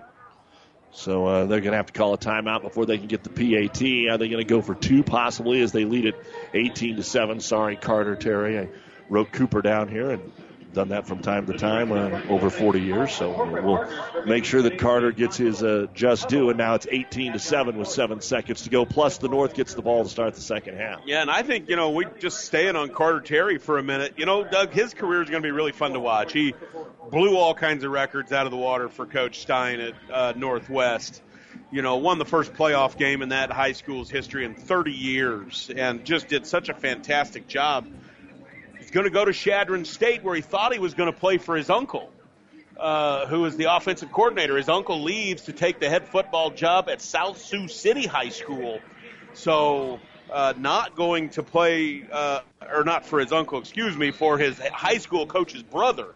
Uh, Coach Stein's brother was the OC there, and that's not going to be the case now. But now they are going to go for two here. So Carter Terry will line them up. Motion left to right just as a slight back. Terry rolls to his right. Now looks to scramble back to his left. Might have to run it in, and he is going to be hit and dropped at the line of scrimmage. Another nice play out there by Dylan Packett. So the two point conversion is no good. And with seven seconds remaining in the football game's first half, it's the North 18, the South 7. We'll be back with more in a moment. Town and Country Bank is truly your hometown bank. We've been serving the central Nebraska region since 1905. We currently have offices in the communities of Ravenna, Pleasanton, Kearney, and Litchfield. Town and Country Bank is locally owned and managed. We pride ourselves in serving you through exceptional personal service. We also strive to offer you the latest in technological advancements. Stop by and visit with us about your financial needs or just to chat. The hometown bank with a big interest in serving you. We are Town and Country Bank. Ryan Trampy is a very proud supporter of all area sports. Ever wonder what sets Channel Seed products apart from other seed? It's a direct connection to Monsanto, a company consistently recognized as a leader in seed and trait technology. Tested globally, locally, and then combined with the latest traits and treatments to ensure performance potential on your acres. Thanks to the farmers, Channel Seed is now the third largest seed corn brand and fourth largest soybean seed brand in the country. Best of luck to all the athletes today from Ryan Trampy, your Channel Seed dealer. With our producer engineer Stacy Johns and Larry Baker, I'm Doug Duda back with you here at UNK's Foster Field. I want to thank Peter Yazvac and the crew here at the University of Nebraska at Kearney for their assistance in bringing you the 61st annual Nebraska Shrine Game. Dave McDonald and all those uh, that are with the Shriners and taking care of the young Shriner patients and all those that are here in attendance today. Seven seconds to go before halftime. The North 18 and the South 7. And we'll see if the South can get any kind of a return here. It looks like the North wants to squib it. That's exactly what they do. And it'll be picked up at the 35 yard line up to the 40. Lowering his shoulder will be Edwin Baptista at a friend. He'll get to the 44 yard line. Three seconds to go. Wind at the back. I would think Coach Snodgrass going to tell him to take a shot down the field, see what happened with Braden Miller. I sure would. So split out wide to the left. Cade Reichert, slot left, is going to be Bailey Darnell. You've got Austin Jablonski over here to the right with Chase Norblade. It might be Jablonski time, but he's got a Tikpako on him. Miller back to pass. Last play before half. Rolls right under some pressure, has to throw it away, and we are at halftime here at the 61st annual Shrine Bowl. And on the defensive side of the ball was Trenton Harbor of Gothenburg, and he was the one putting the pressure on. And did you see what just happened there? There might have been some talking. No, well, maybe just a little. Let's see what happens in the second half because that that was a no joker. yeah, Braden Miller and I mean, Harbor got into it. Miller's smart enough to know that hey, this is the last play. I'm going to chuck it down the field no matter what. He just didn't have an opportunity to. That's right. So that's what you've got here at uh, UNK on a beautiful day for football. A little bit of wind out of the north at around 15 mile an hour, which isn't anything too crazy for the state of Nebraska, but a beautiful afternoon of 75 degrees. And the North able to get a 14 yard pass from Carter Terry of Northwest to uh, Shane Daly uh, to uh, put them on the uh, board once again with seven seconds to go and take the lead out to 18 to seven. Coming up, the Ravenna Sanitation halftime report, our chat with Ron Powell, the Lincoln Journal Star, first half stats, and a whole lot more. Keep it here on Power 99 and PlatteRiverPreps.com. For professional service to keep your business running smoothly, call Hellman, Maine, Kostler, and Cottle. Don't let your financial accounts become overtaxing. Let Hellman, Maine, Kostler, and Cottle take care of the accounting while you worry about taking care of your business. They can do it all, from a large company to small businesses. They make it a priority to do the best to help take the stress out of the numbers. Best of luck to all the area athletes in tonight's game from Hellman, Maine, Kostler, and Cottle. Aurora Cooperative believes in creating unique opportunities for their member owners to increase yields and generate more profit for their farm. They know that applying a fungicide to your weed crop will increase its quality and your yields. Aurora Cooperative's fungicide and weed premium program allows you to do just that with a 15 cent premium per bushel for all who use the program and deliver the grain to an Aurora Cooperative grain location. Contact your local grain agronomy or aviation team member today to learn more about how they can help with your farm's yield and profitability. Tougher together, Aurora Cooperative and you. George's Aerial Spraying in Sutton offers mini spraying services. Bill George, owner and pilot, offers crop care by air.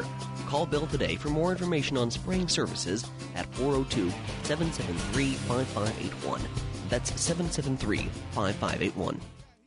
Five stations. 1230 KHIS. Yes, yes. Hastings. KXPN Kearney. The Breeze 94.5 Classic Hits. Power 99. One team. Platte River Preps. Platte River Preps. PlatteRiverPreps.com. Powered by Platte River Radio. Local sports, your music. Ryan Trampy is a very proud supporter of all area sports. Ever wonder what sets Channel Seed products apart from other seed? It's a direct connection to Monsanto, a company consistently recognized as a leader in seed and trait technology. Tested globally, locally, and then combined with the latest traits and treatments to ensure performance potential on your acres. Thanks to the farmers, Channel Seed is now the third largest seed corn brand and fourth largest soybean seed brand in the country. Best of luck to all the athletes today from Ryan Trampy, your Channel Seed dealer. And welcome back to the University of Nebraska at Kearney and halftime of the 61st annual Nebraska Shrine Bowl with your score the North 18 and the South 7.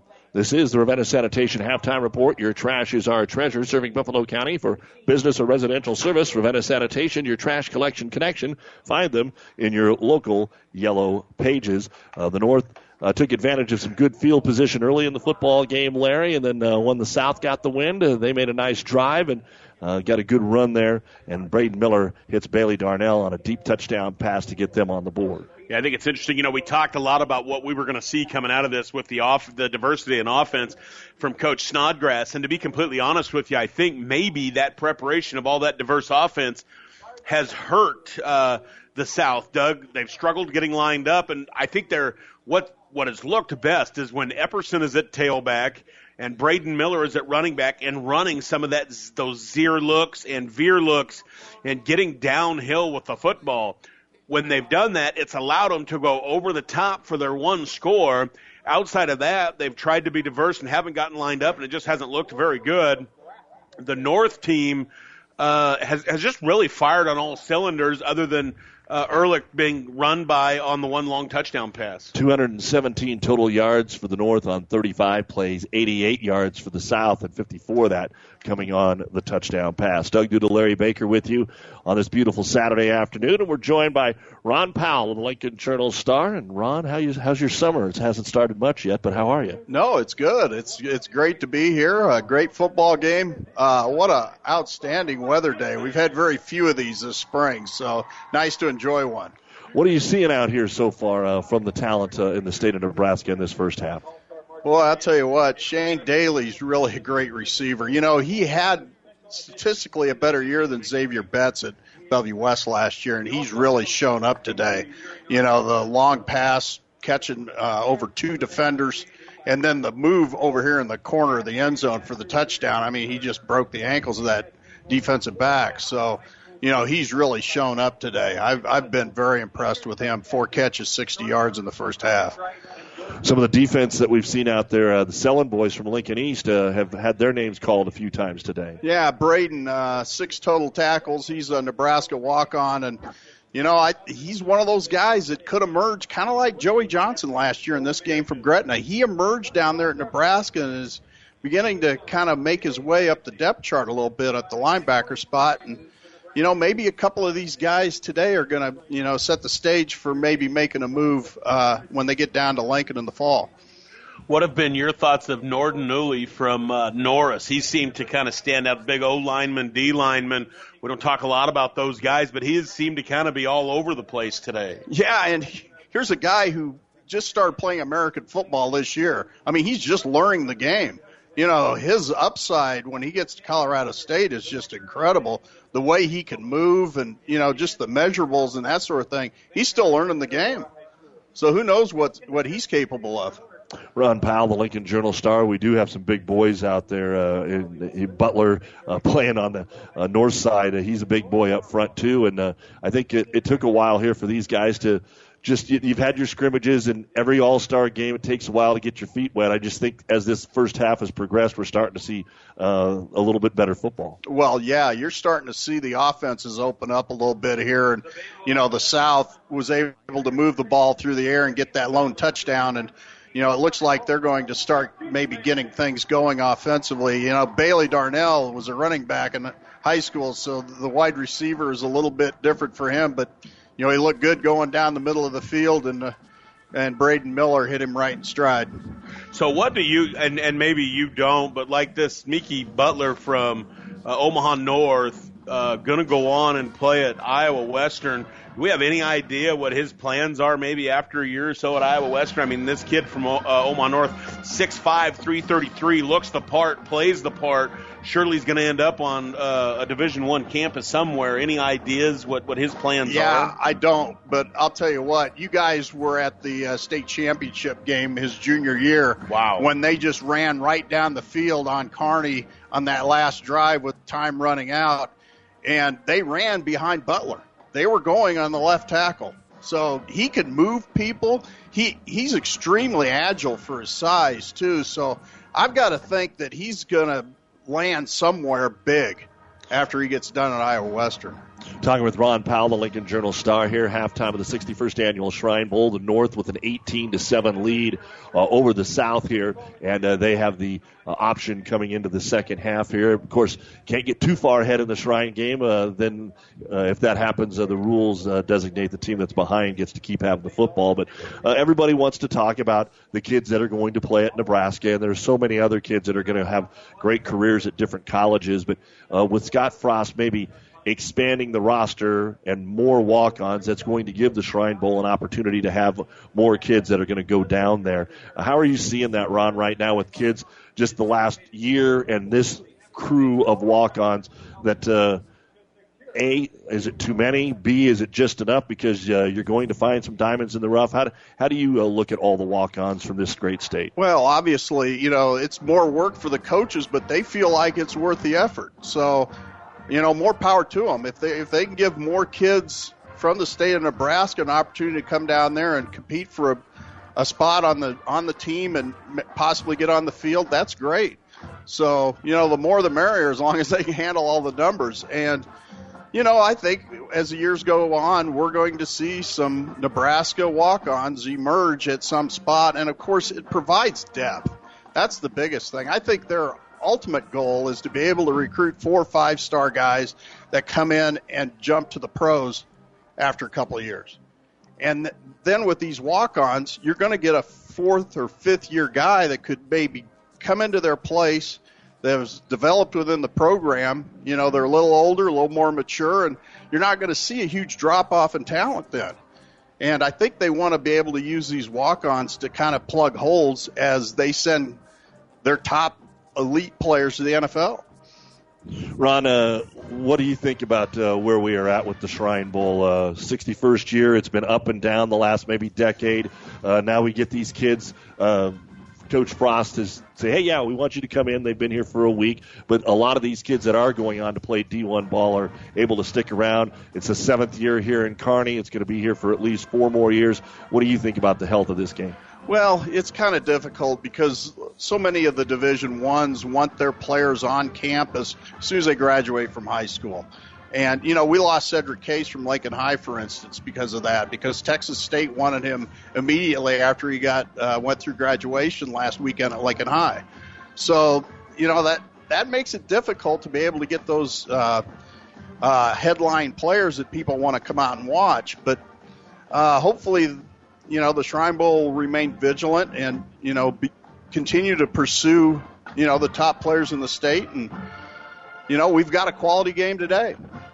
This is the end of the year. Sports year just kind of came to an end. Uh, it's time for that athlete of the year, coach of the year. What do we got going on at the Journal Star? Well, we're going to have our coaches of the year uh, Saturday and Sunday next week in the paper. Um, Saturday will be the uh, girls' coach of the year. Boys' coach of the year will be on Sunday.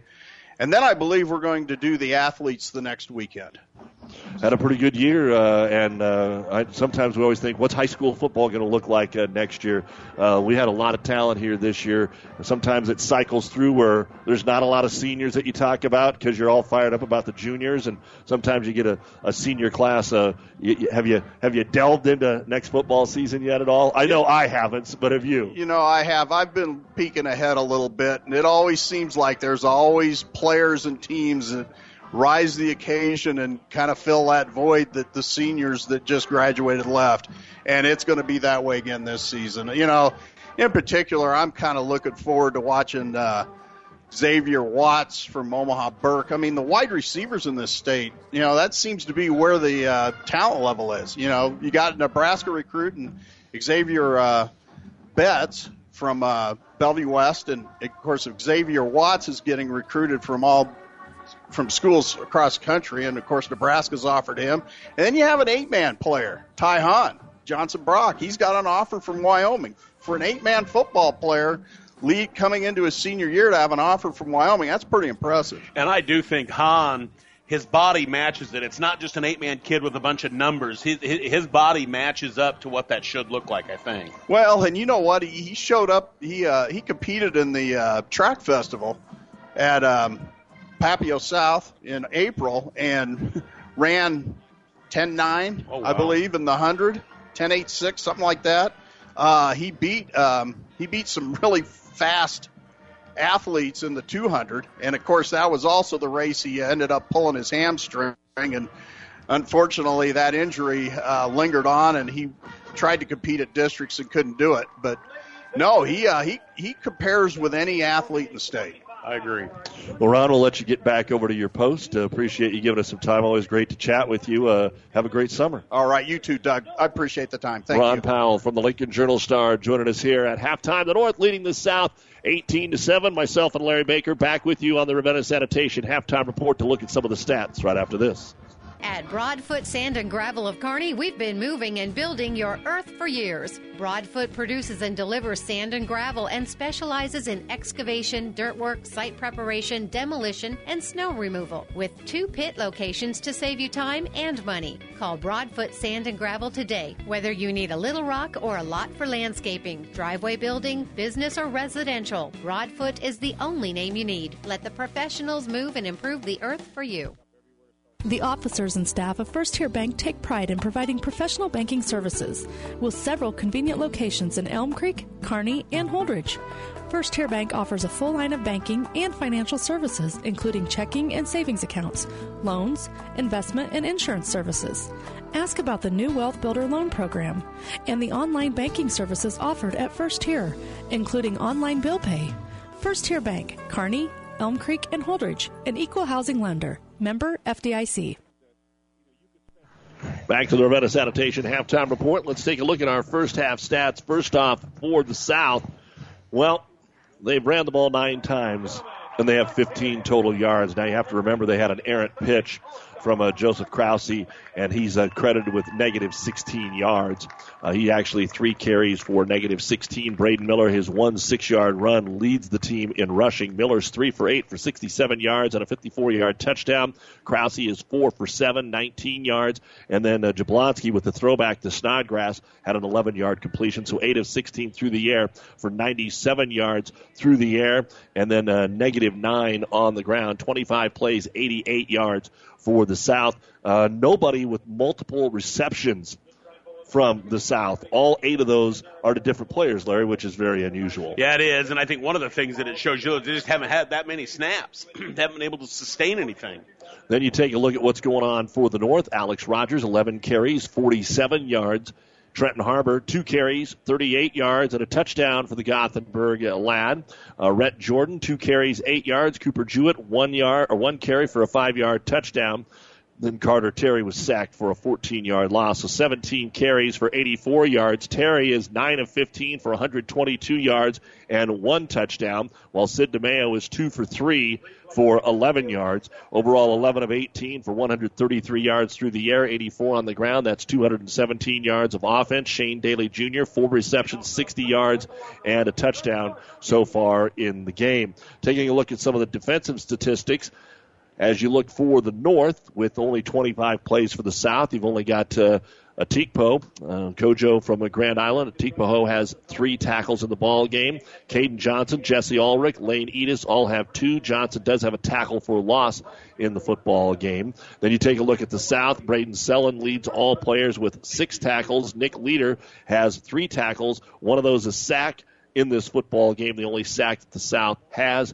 Uh, Garrett Snodgrass, Landon Weber also have uh, three tackles in the football game, as does Taven Grigsby. So those are some of the defensive stats in the contest. As far as the scoring, the uh, South ended up after a zero yard punt that got away from him in the end zone. The North had to scramble and then kicked it straight up into the wind, and it went zero yards. So it was an 11 yard drive that uh, finished on a five yard run. Cooper Jewett run out of Elkhorn South. The extra point kick was blocked with 306 to go in the first quarter, six to nothing. That's where we were until 6:21 to go in the second quarter when Gothenburg's Trenton Harbor broke a 33-yard touchdown run. The uh, two point or the kick was a wide left. So that made it 12 to nothing. That's when the South answered right back in two minutes. A 54 yard touchdown pass from Kearney High's Braden Miller to Bailey Darnell. Gabe Hines of Kearney added the extra point, made it 12 to 7. But right before halftime, Carter Terry of Grand Island Northwest hooked up with Shane Daly on a 14 yard touchdown pass. Seven seconds to go before halftime. The two point run was no good. And here at the half, it is the North 18 and the South 7. Larry, what are you expecting to see in the second half? Yeah, I think you're going to see the uh, North team much of the same. They may get back to, especially now that's a two-score game. That remember that those first two drives where it was just tons of pound on the ball, and I think we may see Harbor get a few more carries where he has really looked pretty good in that second quarter. from the South, I think they need to pick a lane, whether it's stick Snodgrass at quarterback or in the backfield, and go with uh, Epperson and Braden Miller from that perspective. Uh, they just didn't show to be able to have it together trying to throw the ball down the field. Uh, but they need to pick one of those lanes and really stick with it and not try to move back and forth. They need to find another one of those quick strikes. And their quick strike, Doug, the South teams happened exactly the way we talked about it in the pregame. And that was simply run the ball, run the ball, find a play action into the seam. It's what they did. They have to be able to have some um, uh, success running the ball again to be able to do that. Well, we are ready for the second half here in just a moment. The North 18, the South 7. The North expected to get the ball. You've been listening to the Ravenna Sanitation halftime report for quality, dependable trash hauling service for your farm, home, or business. Contact the professionals at Ravenna Sanitation. The second half is next on Power 99 and PlatteRiverPreps.com. Let Molly's Motor Motorworks show you how easy it is to buy a quality used car in Kearney. We believe fair prices, superior service, and treating customers right leads to satisfied repeat buyers. Our friendly and knowledgeable sales staff is here to help you find the car you deserve, priced to fit your budget.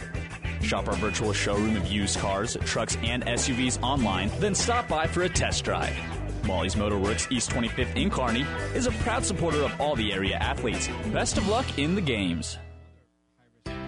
Town and Country Bank is truly your hometown bank. We've been serving the central Nebraska region since 1905. We currently have offices in the Ravenna, Pleasanton, Kearney, and Litchfield. Town and Country Bank is locally owned and managed. We pride ourselves in serving you through exceptional personal service. We also strive to offer you the latest in technological advancements. Stop by and visit with us about your financial needs or just to chat. The hometown bank with a big interest in serving you. We are Town and Country Bank.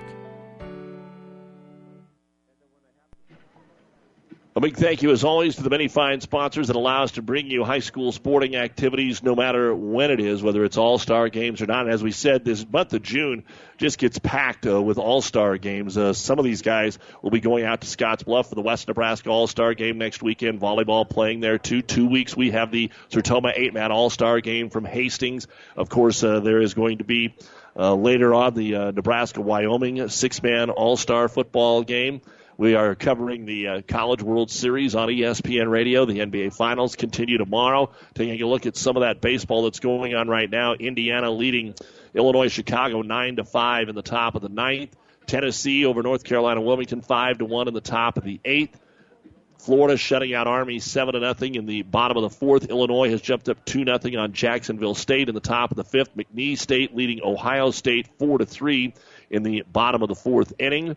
Stony Brook on top of Arizona State, three to two. They are in the top of the fourth inning as well. Texas A&M, who was upset yesterday, leading Fordham five nothing, scoring all five in the first inning. They're only in the bottom of the first. Creighton and Oregon State uh, getting underway uh, as well. Uh, what a matchup there! Uh, Oregon State, the number one that got upset yesterday. So uh, we'll see that again. Nebraska plays tonight at seven o'clock against Oklahoma State, and we will have that for you and I'll have some updates here on these baseball games again in just a moment. Hey, tell me you saw how Florida starts their game off. Did you see that? It was all over Twitter yesterday. Did you see it? All the pitchers come out of the dugout. So the guys are taking the field. Pitchers all come out of the dugout. So it's like center, guard, guard, tackle, tackle, and quarterback. He gets the ball. They run a reverse to another pitcher, and the pitcher's got it in front of the dugout and launches it. And the center fielder is running in center field and catches it in his glove. So it's you got to get online. If you haven't seen that, get online and see how Florida starts their baseball games. It's as good a deal as you'll see. Well, there you go. Creighton and Oregon State scoreless in the bottom of the second inning. Uh, Ohio State and McNeese State now tied 8 8 in the bottom of the ninth inning. Ohio State hasn't won an NCAA tournament game since 1995. Well, the, their arms are rubber after what it took for them to win a Big Ten championship. Coastal Carolina beat Florida A&M nine to four. Jacksonville State came back and beat Illinois seven to five. Arizona State then thumped Stony Brook thirteen to five, and Indiana beat Illinois Chicago by a score of nine to five. And then Omaha again is playing uh, later on tonight as well against Baylor. It's at four o'clock. Actually, they're about ready to get underway. So we are ready for the uh, second half of the Shrine Bowl to begin here in uh, less than a minute, and uh, we will see now uh, what the coaches decide. Kind of everybody gets in in that first half, and then you make some decisions here in the second half as you try to win this football game. Well, yeah, and I mean, that, that, as I said to you a minute ago, this is the only game you'll ever play or coach in where you truly only have one chance to win it. And here they are. So you, you do want to win at the end of the day. And Coach Snodgrass has had his headset on for about five or six, seven minutes here, pacing by himself. He's a competitive guy. He's won state championships at all levels. Back to return it for the North is Alex Rogers. Gabe Hines with the wind at his back will put his foot into the football, and it sails to about the four yard line where it will be taken by Rogers. Up the middle of the 10, the 15, breaks a tackle 20, 25, and he'll make it all the way out to the 29 yard line. And that is where the North will start here in the second half. All right, so I, I don't anticipate you see anything different out of the North than what we saw start the game with, and that's going to be downhill, run the ball. I really felt like Doug that uh, the South, especially their D line and linebackers, really ran out of gas at the end of that half. If you're the South, which or the North, what you want to do here is get that going again. All that uh, uh, trouble breathing will happen really fast. You feel recovered, but it isn't for long. Well, the North was late getting people into the huddle. They break the huddle with nine seconds. Sid DeMeo is the quarterback, and he has got Cooper Jewett flanking him. He'll throw it to him out of the backfield. There are three white jerseys waiting to bring him down, but he finds a way to get a couple of yards out to the 31 uh, yard line before he is decleated by Landon Weber out of Adams Central. Yeah, that's that deal. You whenever there's a now screen or a bubble screen, you throw it to your wide receiver. You always tell them do not run back to the quarterback because there's some big mean dude who wasn't fast enough to get there, and when you close to him, he's going to rip your face off, and that's exactly what Landon Weber did. Rhett Jordan split out wide to the right side. Out of the shotgun to Mayo. And now Jordan in motion from right to left. Fake the jet sweep, give it to Cooper Jewett up the middle of the field. He'll get two, he'll get three, he'll be stood up right there. Mike McClanahan was in there making some noise, but Garrett Snodgrass and the rest of the team brought him down on a gang tackle.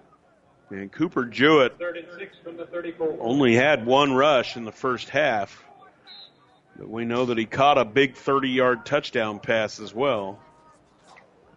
So it'll be third down. Call it six yards to go at their own 34 yard line, just underway here in the second half of the Shrine Bowl. And Sid DeMeo out of the pistol, fakes it to Jewett. Pressure from the backside. Going to throw backside screen here to Jewett. It's complete. He needs to make one man miss. He does at the 40, dances up to about the 43, and then he'll be gang tackled there. But it is enough for a North first down. It looked like John Christensen out of BDS had him in his sights. He just couldn't wrap him up. Doug, it's a screen pass and all that we just talked about. The, the, the impressive thing there was Makai Butler out of Omaha North.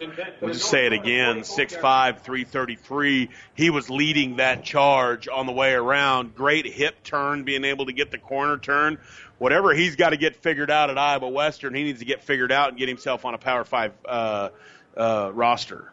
Daly split out wide to the left. H back to the right side, and they'll hand it off again to Alex Rogers. Tries that right side, and the white defense swarms to him. There's going to be a gain of about a half a yard. First day of June, a beautiful day here on Classic Hits Power 99 and PlatteRiverPreps.com at UNK's Foster Field. Seventh year that the Shrine Bowl has been here since moving from Memorial Stadium. And it's 18 to 7, the North leading the South, opening possession of the second half, nine and a half to go in the third quarter. They're going to break it again. Looks like, nope, still going to be in the pistol. We haven't quite seen the A gap run that we saw early. This time we're going to go with four wideouts, twins each side. DeMeo takes the snap. They'll run it straight up the middle with Rogers. No, he's going to pull it back and take it himself. Quarterback keeper around the right end. He'll get to the 45 and over to the 50 and be brought down just into South territory. It's going to be third down and three. Yeah, and defensive coaches on the South team, literally, Doug just looked at each other and did the open hand out. Like, what is it we're supposed to do here? Uh, they're not breaking long runs, but they're not necessarily, the South isn't necessarily stopping the North. They're just grinding things away here. Well, we talked about it in the pregame. The bulk, the boys with the bulk are wearing the red uniforms for the North, and that will eventually wear you down And they have got away from having any penalties to make it long yardage situations on first or second. They want to throw DeMeo out here in the flat. It is complete, and once again, the game's leading receiver in Shane Daly Jr. is able to quick get the quick uh, pop for a first down. And Daly Jr. looked great. And I thought Ron Powell from the Lincoln Journal Star had a really good point, Doug. His numbers were better than anybody else in Class A this year. You know, clearly hasn't had the press that Betts uh, uh, and so on got, but and Watts, but this is a great football player. And move the sticks again. Another first down here. We're in the Kearney Towing and Repair broadcast booth at Foster Field at the UNK campus. Jewett is the running back, flanking DeMeo to his right on first and 10. In motion again is Mason Heemstra. He'll set up to the left side. They'll hand it to Jewett. That's where he wants to run, trying to get it outside, being pursued by Snodgrass, and then getting off of his block and making the tackle and a late flag. Now the crowd talked him into it. He wasn't going to do it, Doug. He really wasn't. Tyson Guzman, Omaha West Side, kind of throws him down. Would you, do you agree with me there? He's pursuing him. They just get out of bounds. He makes the tackle. You don't throw that in an all star game. You just don't do it. He didn't hurt him. It was a good tackle. Crowd went crazy, and he literally, I mean, there was a lot of time there, and then he went ahead and. Well, back to the positive. Shane, Shane Daly Jr., he's a 5'9, 160 pound receiver, and he plans to play football at South Dakota State. So he's going to move on, Doug, and play big time football at South Dakota State for the Jackrabbits. So the opening drive here that started at the 29 yard line with the penalty moves it all the way down to the South 26. South needs to make a big play here defensively. Pop a ball, lose something. Uh, we haven't had turnovers in this football game. Daly's going to split out wide to the right. Sid DeMeo's been on point here. Jewett the running back. They'll hand it to him, and then a reverse here to Rhett Jordan. He'll take it to the right side, being pursued, finds a block 20, gets down the sideline 15, upended as he gets to the 10 yard line, and a nice little reverse run. Picks up another first down. Rhett Jordan able to get the job done. That was a fantastic run. Rhett Jordan just did an incredible job. To finish on Shane Daly Jr., Doug, you know what the best part is? He's going to graduate high school with a 4.7 GPA. Bailey Darnell ends up making the tackle. We didn't have enough classes to get to 4.7. Ball spotted right on the 10, so it'll be first down and goal, 18 to 7. Back to the pistol. And they'll turn and hand it off straight up the middle to Rogers. Rogers making his way inside the five. He'll be brought down at the four, the three and a half, second down and goal. Weber's in there again on the tackle. Yeah, they doing pretty good today for Adams Central. and the yes, Patriots. just doing a fantastic job. He's been really good there. Uh, but we do have our first man down, and we may see some cramping. I hope that's all that this is right now, and I believe that is exactly what it is. There's some sportsmanship. The South helping the North with the cramp, but we've got the trainers here, so they're going to take care of that. Uh, any of our injuries taken care of here by Family Physical Therapy and Sports Center, getting you back into the game of life. So it'll be second and goal for the North at the South four with 7:42 to go in the third quarter. North up 18 to seven at the Shrine Bowl on Power 99. Aurora Cooperative believes in creating unique opportunities for their member owners to increase yields and generate more profit for their farm. They know that applying a fungicide to your weed crop will increase its quality and your yields. Aurora Cooperative's fungicide and weed premium program allows you to do just that with a 15 cent premium per bushel for all who use the program and deliver the grain to an Aurora Cooperative grain location. Contact your local grain agronomy or aviation team member today to learn more about how they can help with your farm's yield and profitability. Tougher together, Aurora Cooperative and you. Well, they're able to get Alex Rogers taken care of, and he gets off the field under his own power. Coming off here for the South is going to be uh, Taven Grigsby. Second and goal. So second and goal at the four. And again, you can't play goal line defense. You can only stack that 4-3 as close as they'll let you. As Sid DeMeo running this opening set. Gives it off to Harbor of Gothenburg. He'll get to the two. He'll get to the one. It's third down and goal. Yeah, I thought that's who we'd see. I was going to say it earlier that once they got down here, I think Harbor's the guy. He's the more physical runner of the two. 6'2", 225 out of Gothenburg. Going to go to Fort Hays. Gavin Lychuk, Gavin Lychuk is going to check out. The ball just outside the one. So Harbor's going to play D- Division two football at Fort Hays State. He'll stay in the backfield, just off to the right of his quarterback, Sid DeMeo. Third down and goal. They'll pack it up the middle, and they'll go direct snap into the hands of Rhett Jordan. He tries to sneak it in, and he doesn't get there. That play did not work for Coach Limongi that time. I love that design. He sent him in motion, and he just stops right under the quarterback and just about got there. So it'll be fourth and goal at the one. Surely he'll kick the. Well, it's into the wind, and and they didn't sign a true kicker, did they? No, no, they no, sure did so not. they'll go for it. A lot of times you would kick it just to let the kicker kick one here, but if they didn't sign a kicker, what's the point? So 18 to 7, fourth and goal at the one here for the North. Harbor stays in the backfield, trips to the left side. DeMeo takes the snap, runs into Harbor, hands it to him, sprints to the corner, into the end zone. Second touchdown of the Shrine Bowl for the Flag. Gothenburg Swede. You got a flag. And it's right at the goal line where he turned it up. We may get offensive holding. It's Gonna be offensive holding here. It's Harbor pointing at the guy as he went in. Oh, it's going to be offensive holding now. If you did have a kicker, you'd bring him in, and that's something that we didn't talk about either, Larry. The expansion of the Shrine Bowl rosters this year. Yeah. Uh, each team having four more on or six more on their team. Yeah, and that I, I think it's good to have the extra players. Hey, why not give the kids the experience? Now the tough thing is you expand it too big and you get kids that don't play. I totally understand that. But it is good to get these guys uh, the ability to play. Braden Miller coming in defensively here for the South. The North is going to go for it. Fourth and goal at the 11. Yeah, and see Harbor comes out. Put Rogers back in there. Twins right. You got Daly over here, one on one to the left, trying to shade him, but they're rolling right. Throw a screen back across the middle. Weber hits the running back in Rogers as the pass is complete, and that busts the play up, even though he got back to the line of scrimmage. When Weber got through there, he did everything but bring him to the ground and then let the rest of his teammates come in there and get the job done. Yeah, Landon Weber did a great job, blew the whole thing up. If Landon Weber doesn't do that, I'm not so sure they don't score. And and here's the deal. I know that uh, uh, the North teams had the ball for about a month and a half here, Doug. But this really that, that's a big stop because that score would have put this game away. Nick Leader a little banged up there on the play. And the Lincoln Southwest All-Stater tries to shake it off on his shoulder and comes off the field under his own power. But the South takes over. But that was a 6:09 drive with no points. We get the toss, and Epperson falls down. They just run the simple toss, which I think is the right type of offense here, and Epperson just falls down. So Braden Miller is quarterbacking the squad right now to start the third quarter here. They will lose a yard back to the nine yard line, second and 11.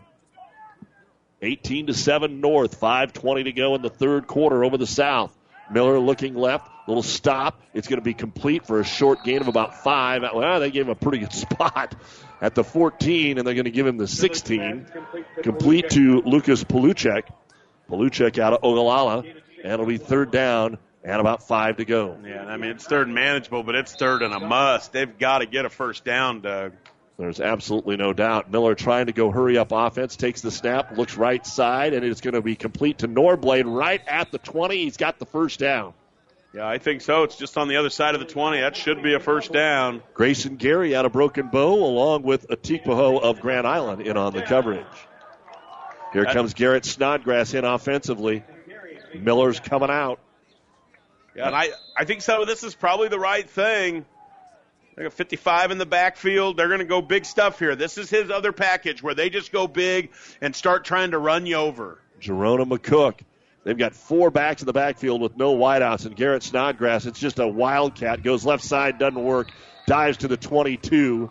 Down low there defensively for the North was Hunter Jones. Well, they won a state championship running that exact offense, Doug. We watched them do it. It Tell was- me, though, a little bit like we talked about earlier. All 11 don't always match up with all 11. Yeah, At the no Shrine question. Bowl, all 11 Yeah. are supposed to match up with all 11. It's a little tougher to do that. And now Miller comes back in under center. He rolls right looking for Jablonski, and he's going to go wheel route again. This time it's complete at the 40, the 45, and stepping out of bounds is Jared Epperson at the 46 yard line. That's a gain of 23 as he got the defensive back Gary turned around that time. They ran that for the second time. The first time they didn't communicate that time. It was covered and a much better pass and catch. Yeah, if they throw it that well the first time, that would have been six points. That was just executed better there. And Epperson's going to come off. So the South, starting at their own 10, has moved it out to the 46. They will send in motion Jackson Hirschfeld. And on the jet sweep, he'll take it, try to get to the corner left side, and he is going to be hit by Jesse Ulrich after a gain of one. It'll be second down and nine. I'm just telling you, that was unbelievable. Jesse Ulrich, as, as if he was shot out of a cannon, Doug, and that's how you want your safety to run the alley, was just like that. That was a fantastic job. You know, we've talked about this, and there are more Class A players in the Shrine Bowl, but we've seen a mixture of everything so yes. far today in the names we've called. Fake the jet sweep the other way. Miller's going to throw right sideline, and it is complete to Jackson Hirschfeld into the North Territory at the 45 yard line. Hirschfeld says, Let's come back, boys. I know all about how to do this. Of course, it may be the greatest uh, state championship game you and I have ever called. Yep, they took care of it in overtime from Centennial for Coach Klansky and the boys in one that they nobody thought they were going to win. No way. Everybody thought they were going to get whacked.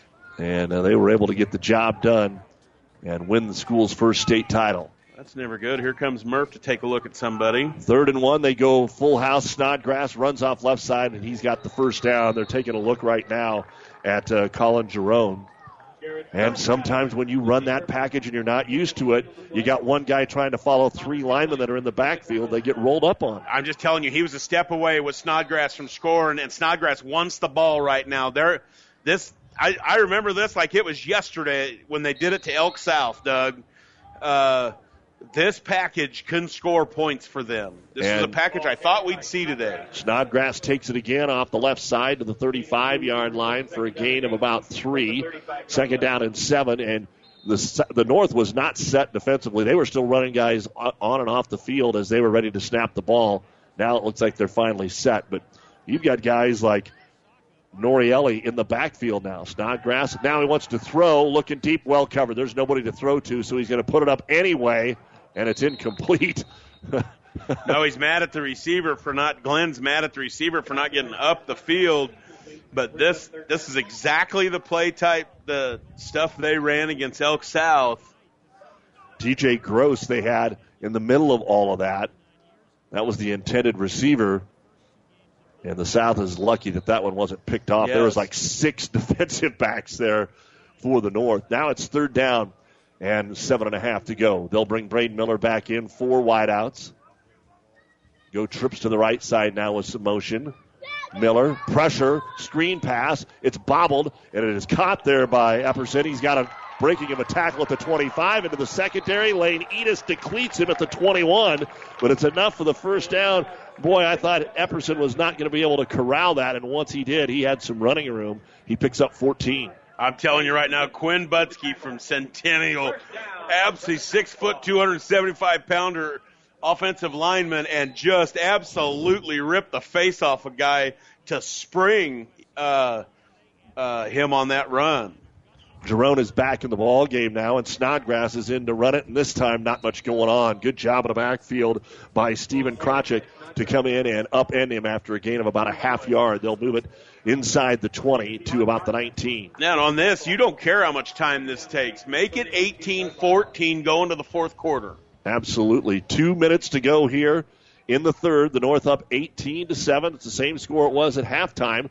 But the first drive of the North got him all the way to the one, then a holding penalty wiped out a touchdown. And Snodgrass doing a little more dancing here is going to be wrapped up by Connor Cowling as he picks up yardage to near the 15. They're going to make him short at the 16 yard line. Cowling out of Norfolk. So it's going to be third and long here in the red zone. Yeah, and here comes Braden Miller and company back on. That whole package subs off.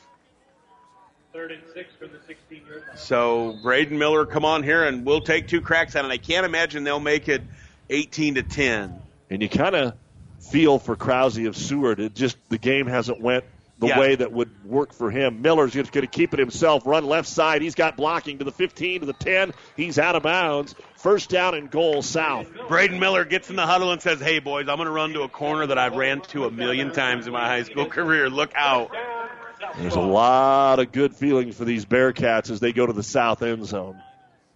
That's what got them into the state final during their junior year. First and goal, they'll officially call it the nine. Miller stays in with four wideouts. Same play left side, but there just wasn't the initial surge off the line, and he's actually tackled from behind.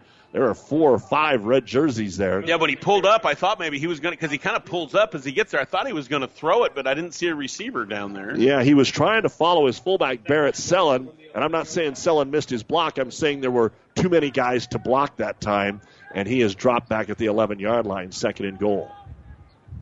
Still four wideouts, maybe trying to set something up here. Rolls to his right, wants to throw. Corner of the end zone, incomplete, intended for Jablonski, who I thought would be a little bit more of a factor in the football game today, and uh, he just has not. Uh, they haven't thrown it to a lot of different guys. He's had one catch for three yards. Yeah, Chase Norblade was wide open, standing on about the E. Wish they could have got it to him there. But, you know, to your point, Doug, you've got the situation with Krause from Seward. I always kind of wondered how this would work out with a quarter or a coach uh, like Snodgrass and the types of things he runs with a kid like Krause. The, the, the two just don't match up. Yeah, he's not a, a throwing offense. And we're going to see a timeout here called by the South squad. They have got third and goal at the 10 yard line with 46 seconds to go in the third quarter. They trail 18 to 7. This timeout brought to you by ENT Physicians of Kearney. George's Aerial Spraying in Sutton offers mini spraying services. Bill George, owner and pilot, offers crop care by air. Call Bill today for more information on spraying services at 402 773 5581. That's 773 5581. Five stations. 1230 KHIS. KSS. Hastings. KXPN Kearney. The Breeze 94.5 Classic Hits. Power 99. One team. Platte River Preps. Platte River Preps. PlatteRiverPreps.com. Powered by Platte River Radio. Local sports, your music.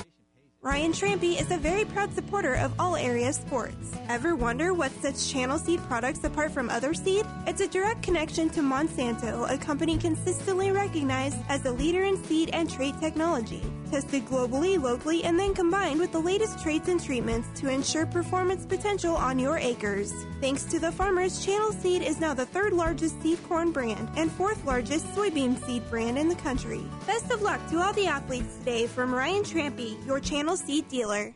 And the South will come out. They won't waste much time. They'll get under center. Miller takes it, fade pattern to the right side, overthrows Chase Norblade, and now it's going to be fourth down. Do we have a penalty? Oh Illegal my! defense. Illegal defense.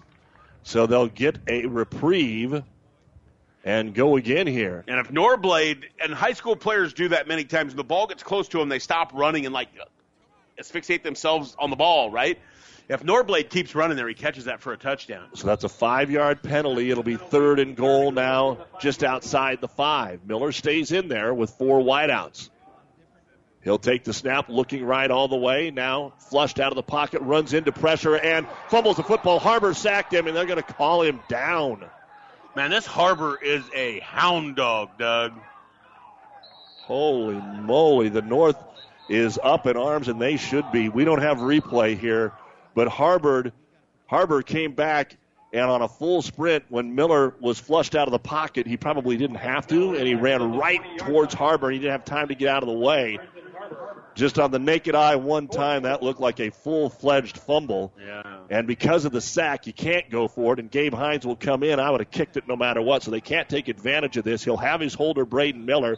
They'll spot the ball at the 27 yard line. So this is a 37 yarder with the win from right to left can make it a one possession game. They need this. Low snap. It's placed down. Hines gets the kick away, and the UNL walk on nails the 37 yard field goal.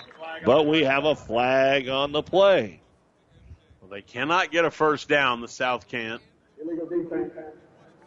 You'll decline They that. They call it illegal defense on the special team, so I'll, they'll take the three points. And with 24 seconds to go in the third quarter of the 61st Shrine game, the North 18, the South 10. Back after this on Power 99.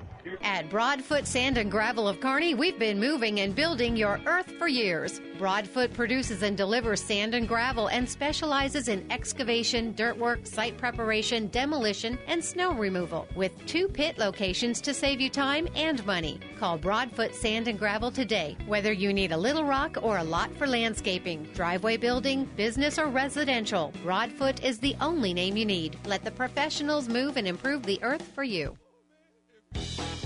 This broadcast is made possible by Terry and Jason Stark, your Hoegemeyer independent representatives. Hoegemeyer has over 80 years of legacy in products, service, and performance. While winning isn't everything at the high school level, it sure makes things a lot more interesting. To put a winning team to work for you with deep roots and a shared vision, call Terry and Jason Stark of Cutting Edge Seed and Chemical. Your Hoegemeyer independent representatives, 627 1064. We are approaching the end of the third quarter. It's 18 to 10 the North as Gabe Hines gets ready to uh, boot it away. Yeah, and ultimately in the end, it could be a kicker that could decide this, Doug.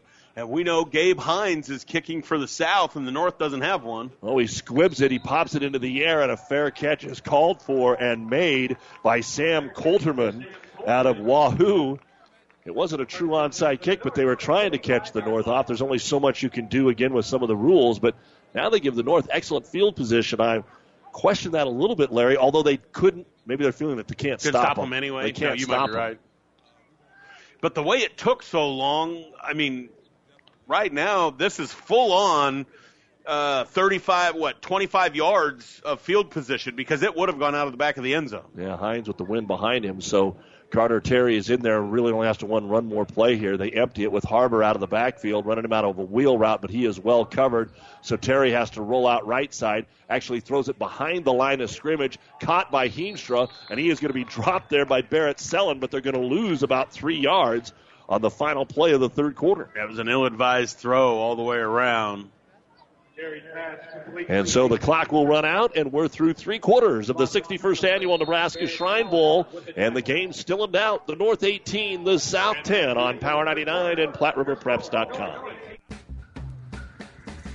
Great Western Bank in Kearney is a proud supporter of all area athletes and would like to wish them good luck in their competition. Great Western Bank, making life great. Our focus is on relationship based consumer, business, and agribusiness banking, offering personal checking, banking on the go, mortgage, savings accounts, money management, and much more. Find out which account is right for you at 2120 First Avenue in Kearney. Great Western Bank, making life great. Good luck, athletes.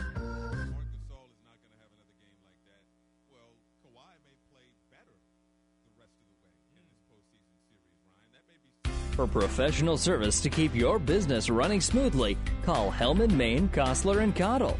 Don't let your financial accounts become overtaxing. Let Hellman, Maine, Kostler, and Cottle take care of the accounting while you worry about taking care of your business. They can do it all, from a large company to small businesses. They make it a priority to do the best to help take the stress out of the numbers. Best of luck to all the area athletes in tonight's game from Hellman, Maine, Kostler, and Cottle. Glad to have you along with us here on Power 99. Doug Doodle, Larry Baker. So much going on in the community of Kearney. I know we've got little kids basketball. We've got the Yanni Heritage Festival going on. Uh, they're raising some money down with their uh, clown noses at Walgreens. You can go dunk people in the dunk tank. Larry, when we leave here, can I go do that? Yes.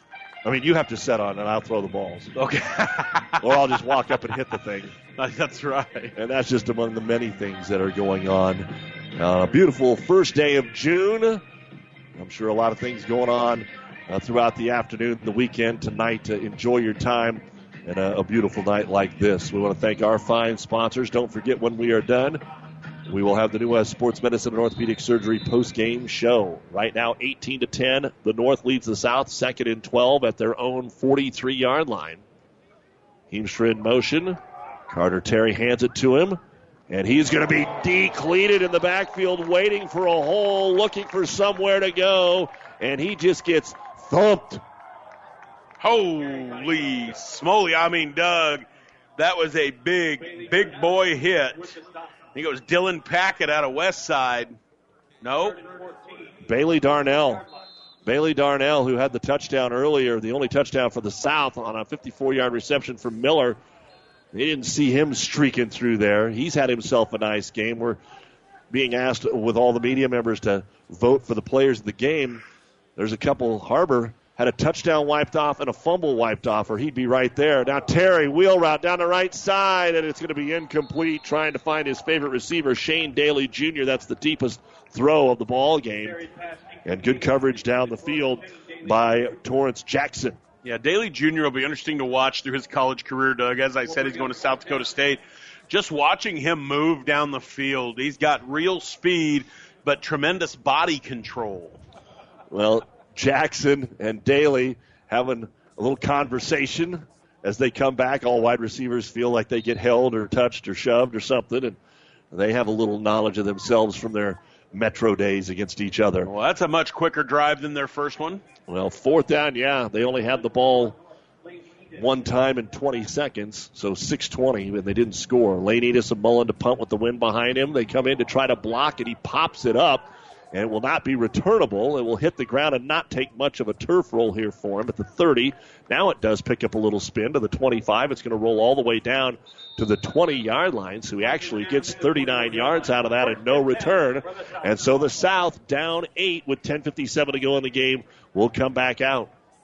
Yeah, if I'm Glenn Snodgrass, I keep that that uh, Garrett Snodgrass package uh, here in spots, Doug. It's what worked in the last uh, drive, being able to come back, run it in some spots, get out of it, run it in some spots, and get out of it. Well, Krause does come back into quarterback for the first time in a long time here, the Seward All Stater. Since the first quarter. And also getting out there a little late is Noah Stefersky. Trying to get the play called here, the clock down to 10. Krause out of the shotgun. Pump fake, wants to roll right, under pressure, throws down the sideline. There's just nowhere to go. Chase Norblade was the intended receiver again, covered by Kojo Atikpo. Yeah, we're going to get a cramp, but uh, the reason that that's, that uh, Krause got flushed there was Stefersky just got lit up. And his side caved, that right side caved. Pretty sure that's a cramp. I watched it happen, and he was just, he looked up at the official and said, like, blow it. Yeah, for our Bishop Neumann Cavalier, that may be Caden Johnson that was in there trying to provide some defensive pressure. So a couple of cramps here that we have had. Our injury report brought to you by Family Physical Therapy and Sports Center, getting you back into the game of life with a location near you. 10:51 to go in the Shrine Bowl. It's the North 18 and the South 10. Again, we want to remind you that two weeks from today, we'll have the Sertoma eight-man All-Star football game for you, and a continuing coverage of what's going on. Uh, with Major League Baseball, the NBA playoffs, Royals baseball on the breeze, 94.5 throughout the summer and uh, maybe an update here for you on what's going on in uh, the NCAA baseball tournament. Baylor has taken a 2 0 lead over Omaha. Omaha's the home team. Baylor scored two in the top of the first inning. Ohio State and McNeese State are 8 8 in the bottom of the 12th. McNeese is the home team there. Creighton has jumped up on Oregon State 3 to nothing in the bottom of the fourth. Don't mess with the Jays. I thought Michigan could give them some trouble in game one. They could come all the way back, but you didn't expect to play Oregon State today. We're ready to go. Krause throws it out here in the flat. Snodgrass hauls it in at the 20 and is immediately brought down by Cooper Jewett. And that's basically all they did was get back to the line of scrimmage. Yeah, tried to run a little speed out there, hoping he could get it turned up. No chance. Looked like he uh, Garrett hurt his back. So it'll be third down. Keep it at 10 yards to go. Down by eight. Krause takes the snap, two blocking backs, throws it over the middle of the field. It bounces off of the shoulder pad of Epperson and incomplete, and the South will have to punt. Yeah, that that offense just hasn't that set just hasn't melded for whatever reason. Yeah, that's probably one of those where you felt too as a coach is well we got to let these kids they were our starters they got to get back in there and play a series. Now it's going to be up to their defense. And back to return the kick here alex rogers and shane daly. Whoops And now we get a flag for offsides on the defense, but that's not going to change anything except it'll be fourth and five instead of fourth and ten. Yeah, big Logan Shuki from Wood River. He just got, or excuse me, Waverly got going a little too soon. I'd like to see Daly Jr. receive this punt a little open field. I think he's got a little shake to him. McClanahan to punt it away. No rush at all. He'll boot it high into the wind. It just kind of dies there, hits the field at 50, and takes a horrible kick for the South. They're going to lose about nine yards on that to the 41. That's going to end up being only a 16 yard punt, and the North will take over first and 10 at the South 40, leading at 18 to 10 with 10 minutes to go here in the Shrine Bowl. Yeah, and I think if you're the North here, Doug, it's again get downhill, tick, tick, tick, tick, tick, let, let the clock run. It's a little unnerving that you're a touchdown away, but it's touchdown and two point conversion. And now we're going to have an officials timeout, I believe, for a water break here. So our timeout brought to you by ENT Physicians of Kearney. You're listening to the Shrine Bowl on Power 99, KKPR FM. Kearney, along with our friends in uh, Sutton. And of course, we've got uh, a lot of folks that are listening along the way from all the places like Grand Island uh, Central Catholic and Grand Island Northwest and Grand Island Senior High, all represented here today. We'll be right back. Archer Credit Union is a community credit union offering a full range of personal, agricultural, and commercial financial services. You'll find an amazing culture where people truly have the passion and expertise to help you with anything from the day to day to complex financial solutions, to large farm operations, to local businesses, to families, and to students. We value people first. We live, work, and help other people in our communities with local solutions to local decision making. Archer Credit Union is a proud sponsor of all the area athletes and wishes them good luck. Family Physical Therapy and Sports Center, getting you back into the game of life. With several locations in Kearney and surrounding areas. Ask your doctor how Family Physical Therapy can improve your quality of life. Family Physical Therapy and Sports Center. Excellence in Rehabilitation is a very proud supporter of all of our area athletes, in and out of the game. Locations serving Kearney, Lexington, Minden, Ravenna, and Wood River. First down and 10 out of the water break. Rogers will take it up the middle and he'll work his way to about the 35 yard line. A gain of five. Second down and five for the North. Yeah, and that you just, Rogers and Harbor here, I think, is what you're going to see. They will put two wideouts to the right side, including Lychuk and Daly. In motion from right to left is Garrett Husted. Sets in the slot left. They hand it off again up the middle for Alex Rogers. He'll get inside the 30, down to the 25. He'll have a first down. And the North got to find one point somewhere to make it a two possession ball game, and that would probably be enough to get the job done. Yeah, I think it would, Doug. This is just Omaha Burke's offense. They're so good at it. They skip, pull the guard, the backside guard, to lead him up through and they just do a fantastic job on that play. Of course, we watched him in the state championship game do it with perfection.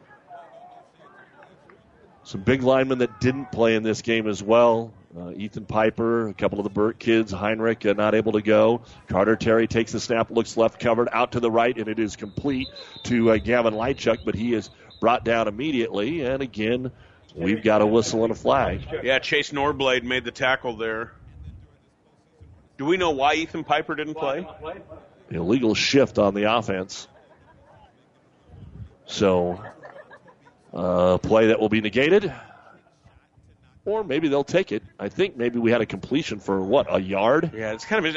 This crew's doing a great job at summer.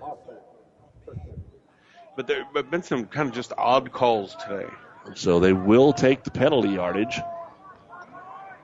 And instead of second and 10, it'll be first and 15. Move the ball back to the 31 yard line, and the clock will continue to run. 8.40 to go in the game. The North up 18 to 10. The only points of the second half was a 37 yard field goal by Gabe Hines of Kearney for the South. Twins right. Trying to move Lychuk into the slot. They'll put Rogers out of the backfield and throw it to him in motion, complete at the 30. Turns the corner 25, gets a block, and he's going to be shoved out of bounds by Norblade just short of the 20 yard line. Yeah, that's really slick. All that is is a bubble screen to what would be the number two receiver uh, because he's going to come out of the backfield in motion and kind of gets to where the number two would be in a trip set, and they just immediately throw the bubble to him. and he's running full speed.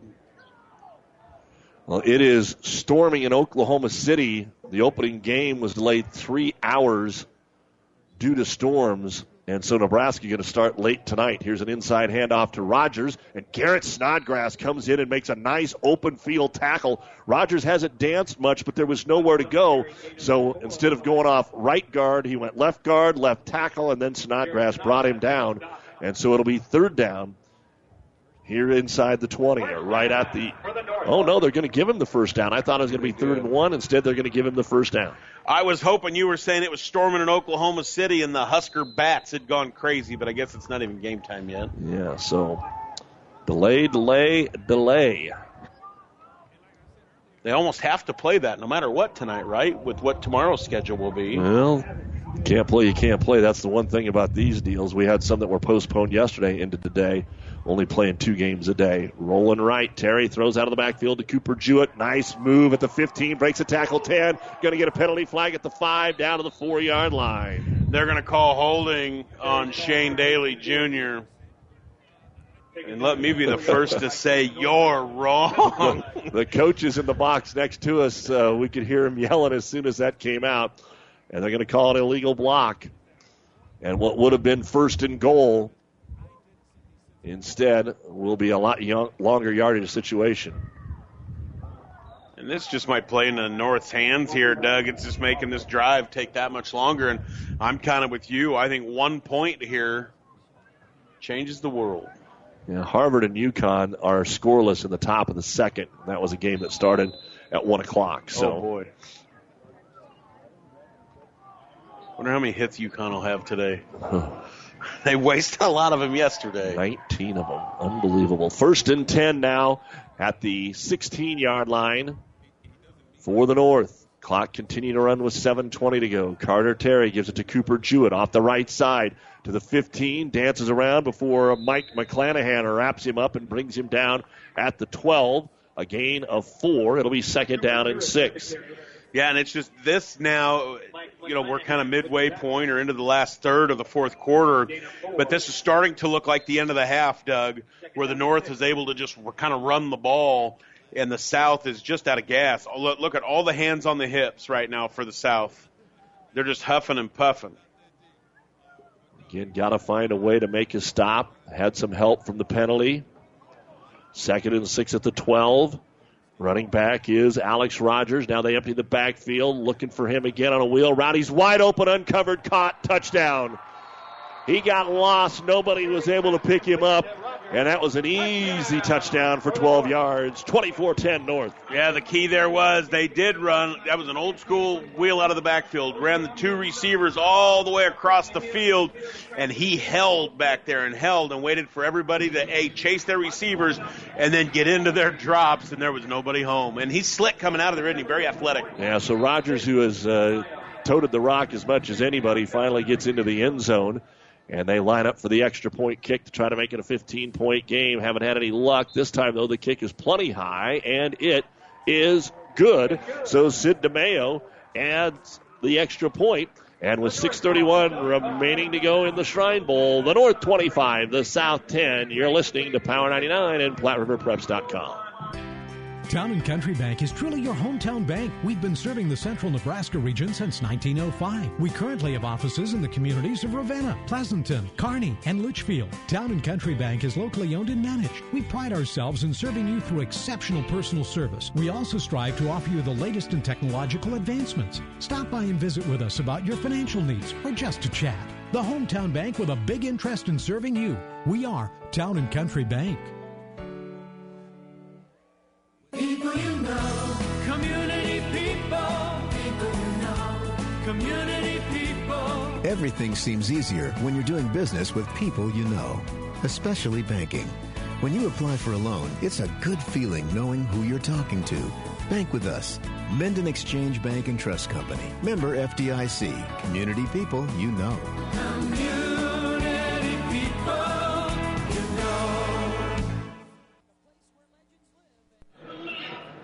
Doug Duda, Larry Baker, the home stretch of the Shrine Bowl as the North gets ready to boot it away. Up 15 with six and a half to go. And the kick is away by Garrett Husted, and it goes into the end zone. So 80 yards in front. And who do you go with now at quarterback? You don't really have the time unless Garrett Snodgrass breaks a bomb, which he's been known to do. And then you got Braden Miller and uh, Joseph Krause. Krause's probably the kid that you look at to throw the ball. Miller definitely can do it, but Miller might be a little more mobile. They're going to go with Miller right now. Yeah, I mean, ultimately, Krause's only had, I think, three series on the day. So Miller takes the snap out of the backfield, throws it out here in the flat to Jaden Davis. Davis nowhere to go, and they're going to lose yardage. And I think maybe that's why you don't see Krause in there. There's no if he's in there, you know you're going down the field. And with Miller, at least there's the threat of the run, but you can't have negative yardage plays on offense right now. And that's just what happened. And the clock runs, and it's second and 11. Yeah, I mean, that just goes absolutely nowhere. Do they have somebody that can run you down the field? Second and long. Miller's going to keep it all the way around the corner, cuts it back, keeps it inside, gets five more. Cooper Jewett stands him up. He keeps going across the 30 to the 31. He actually picks up a first down. Could have ran out of bounds at the 21 and cut it back up and gets a first down for the South. See what I mean? I mean, that's built for him. And then when you got Epperson with him, it's just hard in an all star game to, to get in those types of momentum.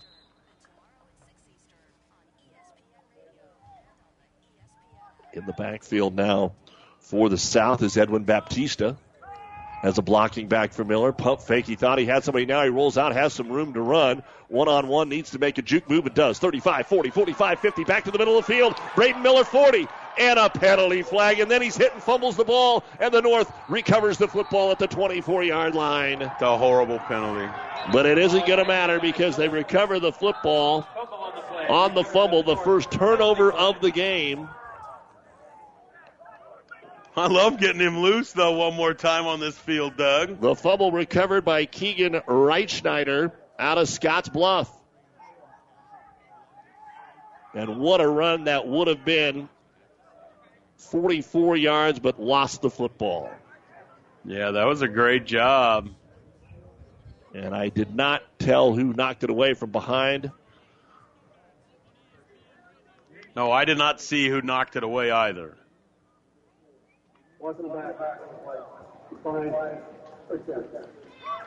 Well, that might just do it.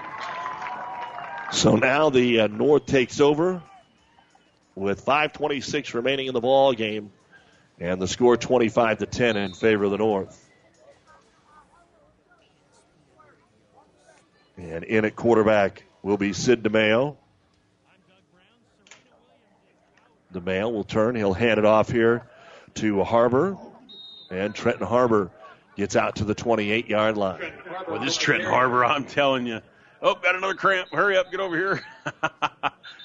but this Trenton Harbor, he's just so athletic, Doug.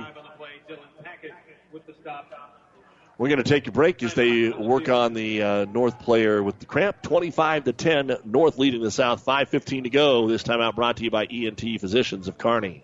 This sports broadcast is made possible in part by Kappa Grain in Elm Creek. Did you know that Kappa has a way for you to save time, money, and get the best prices for your grain and have records of it? With their online offer center powered by DNT Market Space. See kappagrains.com. Make sure you're getting what you deserve for all your hard work and dedication. Kappa takes great pride in doing what they can to make it easier, faster, and more profitable for you. Best of luck to all the area athletes from Kappa Grains. And uh, Ryan Benna is going to get that cramp worked out. And the Creighton Prep defensive player is going to slide over to the sideline. Playing offensive line, excuse me, on that series. And the clock runs. Second down and seven. North up by 15. Just trying to grind it out. They're going to go ahead and throw it, and it is incomplete here. Trying to get Daly a little more pub, and in on the coverage was Tyson Guzman. I don't think that they were expecting that one, Larry. No, I don't think so either. And Guzman just about, I mean, he had put himself in good shape there. That's for sure. Had done a really nice job. But again, I'm going to say it. Shane Daly, I think, uh, it's going to be fun to watch him at the next level. I think he's solid as a rock. But Harbor is a hammer. Had he had more time today, he might be your guy on the offense. 25 10. They'll take him out of the backfield, looking for Harbor. He's covered. Flush DeMeo now has to run with the football. Now throws to Harbor, who's wide open at the 45, 50, breaks a tackle. 40, the Swede to the 30, high steps over another man and down to the 15 yard line. And I'll tell you what, if it wasn't for a couple of penalties, and there's another penalty, Harbor's probably the MVP, but Yeah. three outstanding plays have been wiped Yeah, out by penalty. They are going to call that an illegal forward pass. four. I thought he was a little far up the field, Yeah. but hey. No, he's looked- Harbor made a great, made two great plays that had nothing to do with him. Harbor's been the best offensive player in this game today, but as you said, they're just uh, you know he's had four big plays wiped out. We've loved our big guy in Norielli out here, but would you go offense? You go defense? I mean, what do you do with a guy like Well, that? my thing is, I always look at Alex Rogers. A lot of the staff members look at the stats real quick. They go like this and say, "Well, that guy." My thing is, is when you look at how the North won this game, they won this game with Alex Rogers, grinding the ball and grinding the ball. He had the big catches when he needed to have the big catches. Well, they also followed Big 7-0 out there. Yeah, I don't think so. I mean, I mean, I'm with you 100. percent I agree. I think it's it's it's hard to it's hard to do that. So now 4:52 to go, and it is fourth down because you do not get to replay the down on the illegal forward pass. So the North is going to have to punt the football away. Lane Edis is out there to do so. And because they're not sure of the personnel, they're going to go ahead and call a timeout. Brought to you by ENT Physicians of Kearney. 4.34 remaining in the game. The North has to punt it, and the South down 25 10. Great Western Bank in Kearney is a proud supporter of all area athletes and would like to wish them good luck in their competition. Great Western Bank, making life great. Our focus is on relationship based consumer, business, and agribusiness banking, offering personal checking, banking on the go, mortgage, savings accounts, money management, and much more. Find out which account is right for you at 2120 First Avenue in Kearney. Great Western Bank, making life great. Good luck, athletes. Aurora Cooperative believes in creating unique opportunities for their member owners to increase yields and generate more profit for their farm. They know that applying a fungicide to your weed crop will increase its quality and your yields. Aurora Cooperative's fungicide and weed premium program allows you to do just that with a 15 cent premium per bushel for all who use the program and deliver the grain to an Aurora Cooperative grain location. Contact your local grain agronomy or aviation team member today to learn more about how they can help with your farm's yield and profitability. Tougher together, Aurora Cooperative and you. After the timeout, fourth down and 10 here for the North to punt it away from their own 24 yard line. Good snap to Lane Edis. Pops up a short one that should not be returnable. Let's see what kind of kick he gets off the turf. It bounces at the 45 40. Oh my goodness, he's going to get 25 yards a roll. This will go down in the book, and Lane Edis will look like a punter. Yeah. down to the 23 yard line. That is a 53 yard punt. First down and 10 for the South. They trail 25 to 10 with 4:18 to go. Yeah, it's fantastic. And they're going to bring Krause in now. They had Miller the last time, and now you just got to throw the ball every Yeah. down, most likely. Maybe mix in one run, but I think the key here is give him a little bit of time. I mean, you know, you're leaving five to effectively block four. Krause, 5 of 10 for 19 yards in the game. He just hasn't had many opportunities. Looks right, under pressure, under pressure. He's going to be sacked well back inside Wow. the 10 yard line. Coming in there to make the play is Travis Tyler. Yeah, well, they just ran by Stefersky. The D end was the guy that gets there first, and I think that might have been Herbeck. Um, yeah, Jacob Herbeck from Grand Island Central Catholic just flat went by Stefersky. Couple Huskers there, so big battle. Second down and 20. Short little hook route, and it's going to go right through the hands here of the uh, South wide receiver in Cade Reichert. You know what I would have loved to have seen today, whether it was on an interception or on offense? Lane Edis get his hands on the ball. He has looked so good and so athletic. That would have been nice to see. He looks the part as a Division two football player, don't you think? I mean, his build and Oh, yeah. And he likes to play football. yeah. He's always liked to play football. He's got the pedigree. Third and 20. Needs something here so you can go for it on fourth.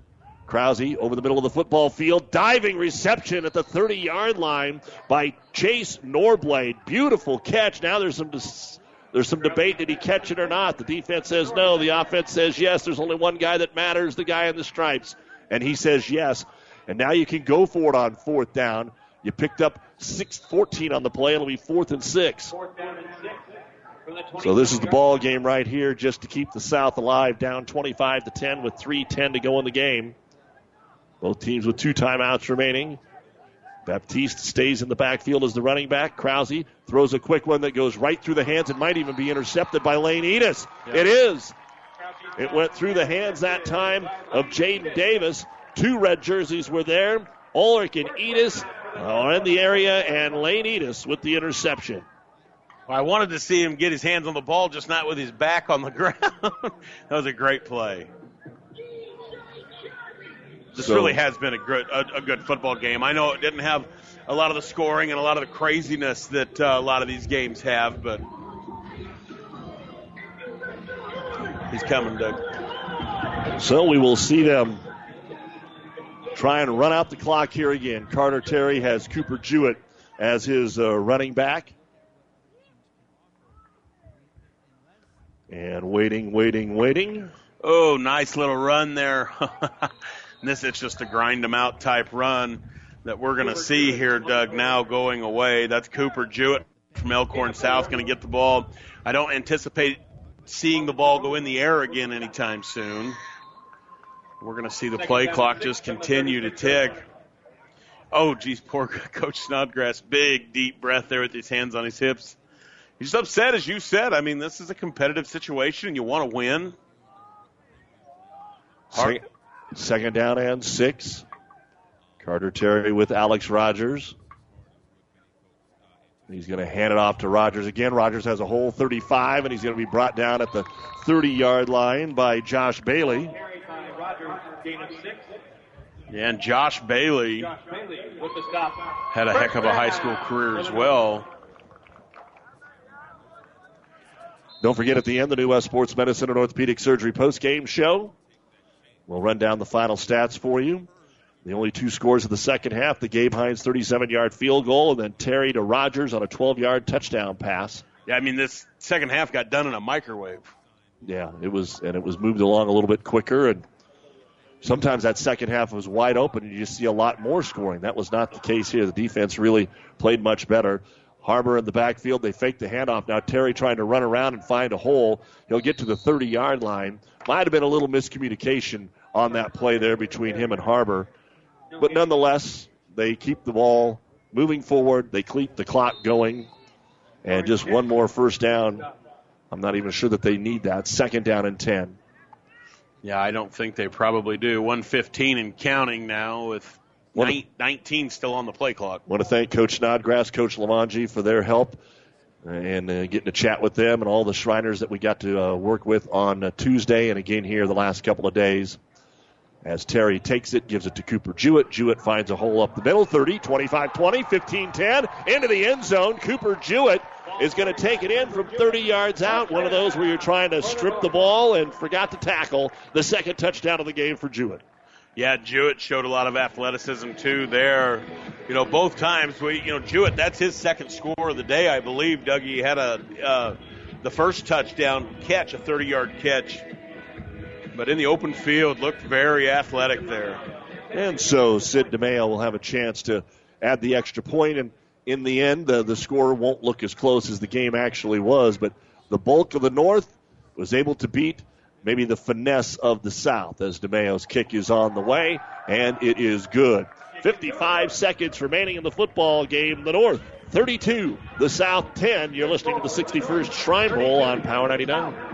At Broadfoot Sand and Gravel of Kearney, we've been moving and building your earth for years. Broadfoot produces and delivers sand and gravel and specializes in excavation, dirt work, site preparation, demolition, and snow removal with two pit locations to save you time and money. Call Broadfoot Sand and Gravel today, whether you need a little rock or a lot for landscaping, driveway building, business, or residential. Broadfoot is the only name you need. Let the professionals move and improve the earth for you.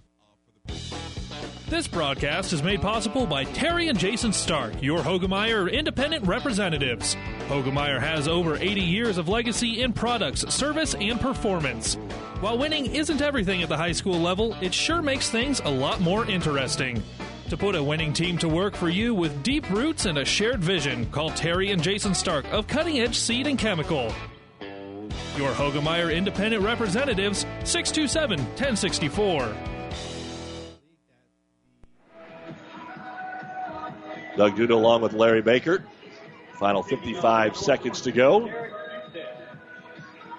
Shrine Bowl, the North has scored the last 14 to go up 32 to 10. And let's see if we can get any kind of a return here for the South. Nope, it goes into the end zone. And Norblade's going to bring it out. They're going to let him bring it out to the 10, the 15, and he'll get to the 20 yard line. 50 seconds left here and see what we get.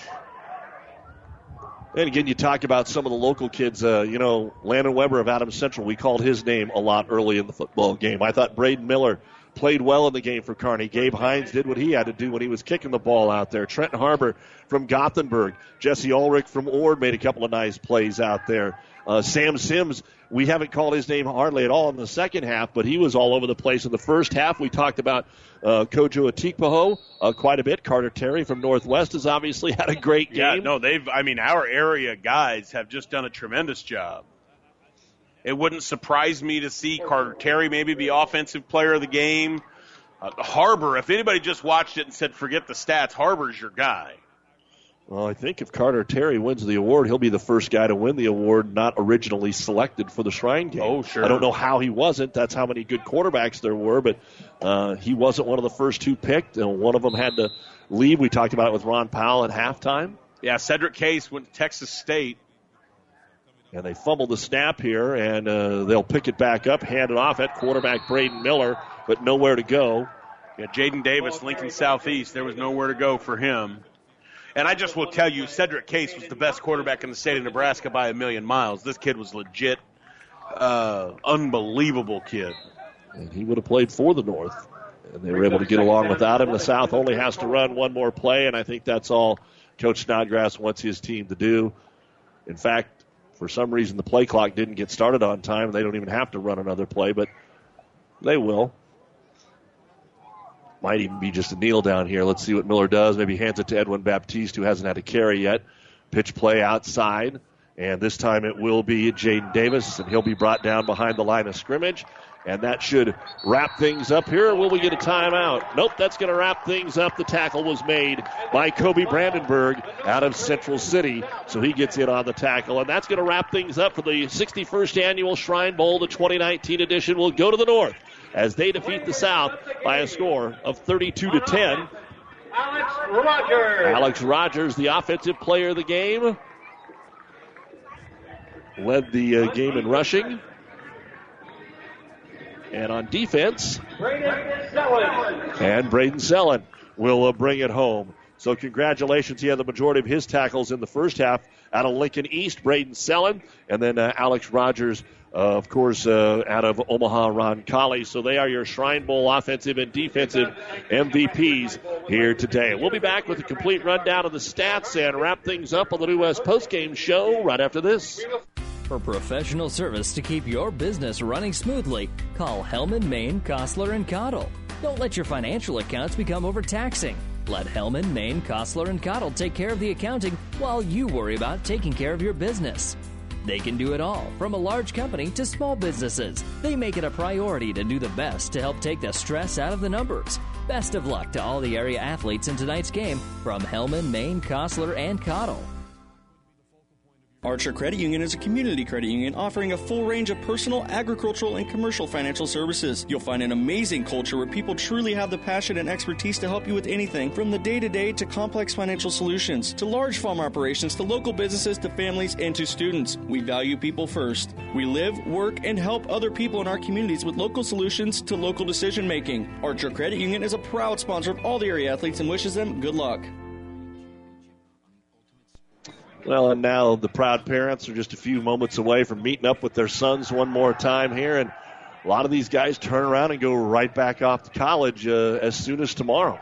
Some of some of them are going to get ready to go out to Scotts Bluff for the All Star game. Others, like Lane Edis and your eight man guys, John Christensen, getting ready. We'll see them in Hastings here uh, two weeks from today for the Sertoma eight man game. Yeah, I mean, for a lot of these guys, this doesn't necessarily end. Remember when Travis Holcomb played in this game from Centura?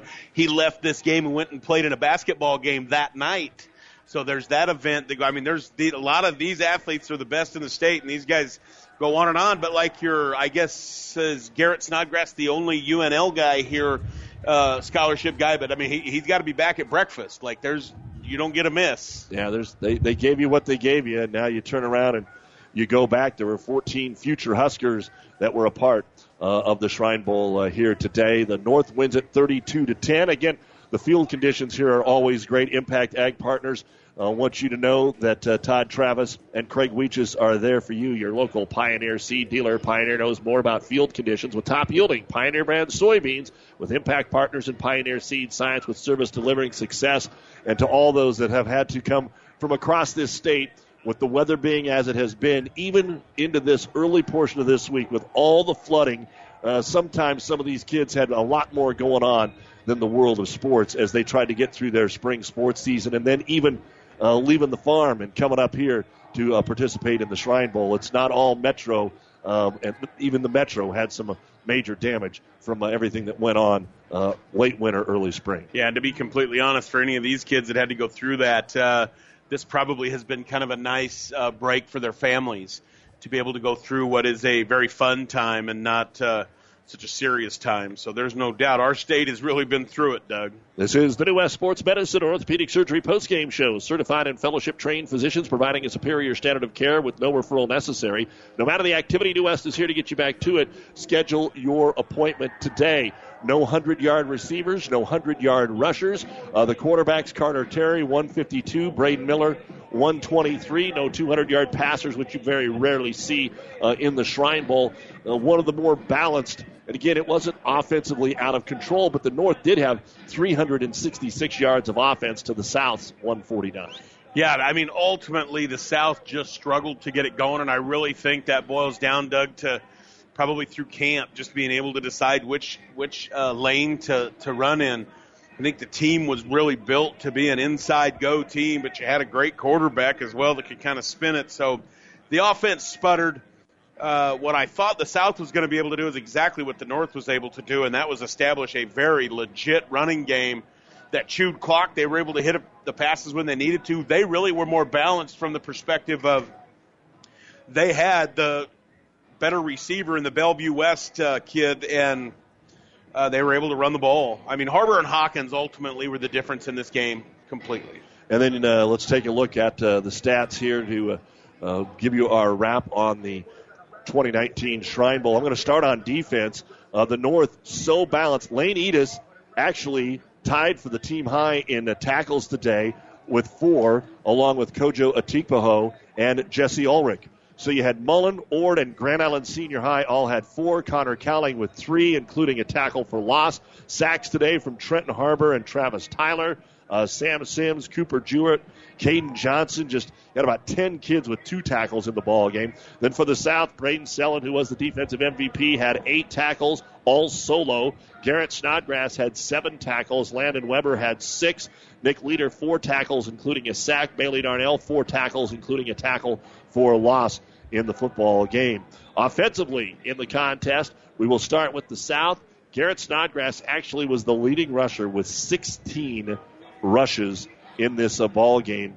Uh, so you, you, look at some of what happened out there in the football game, some of the positives, some of the negatives, and there just wasn't much going from the rushing attack uh, today uh, from from the South, Larry.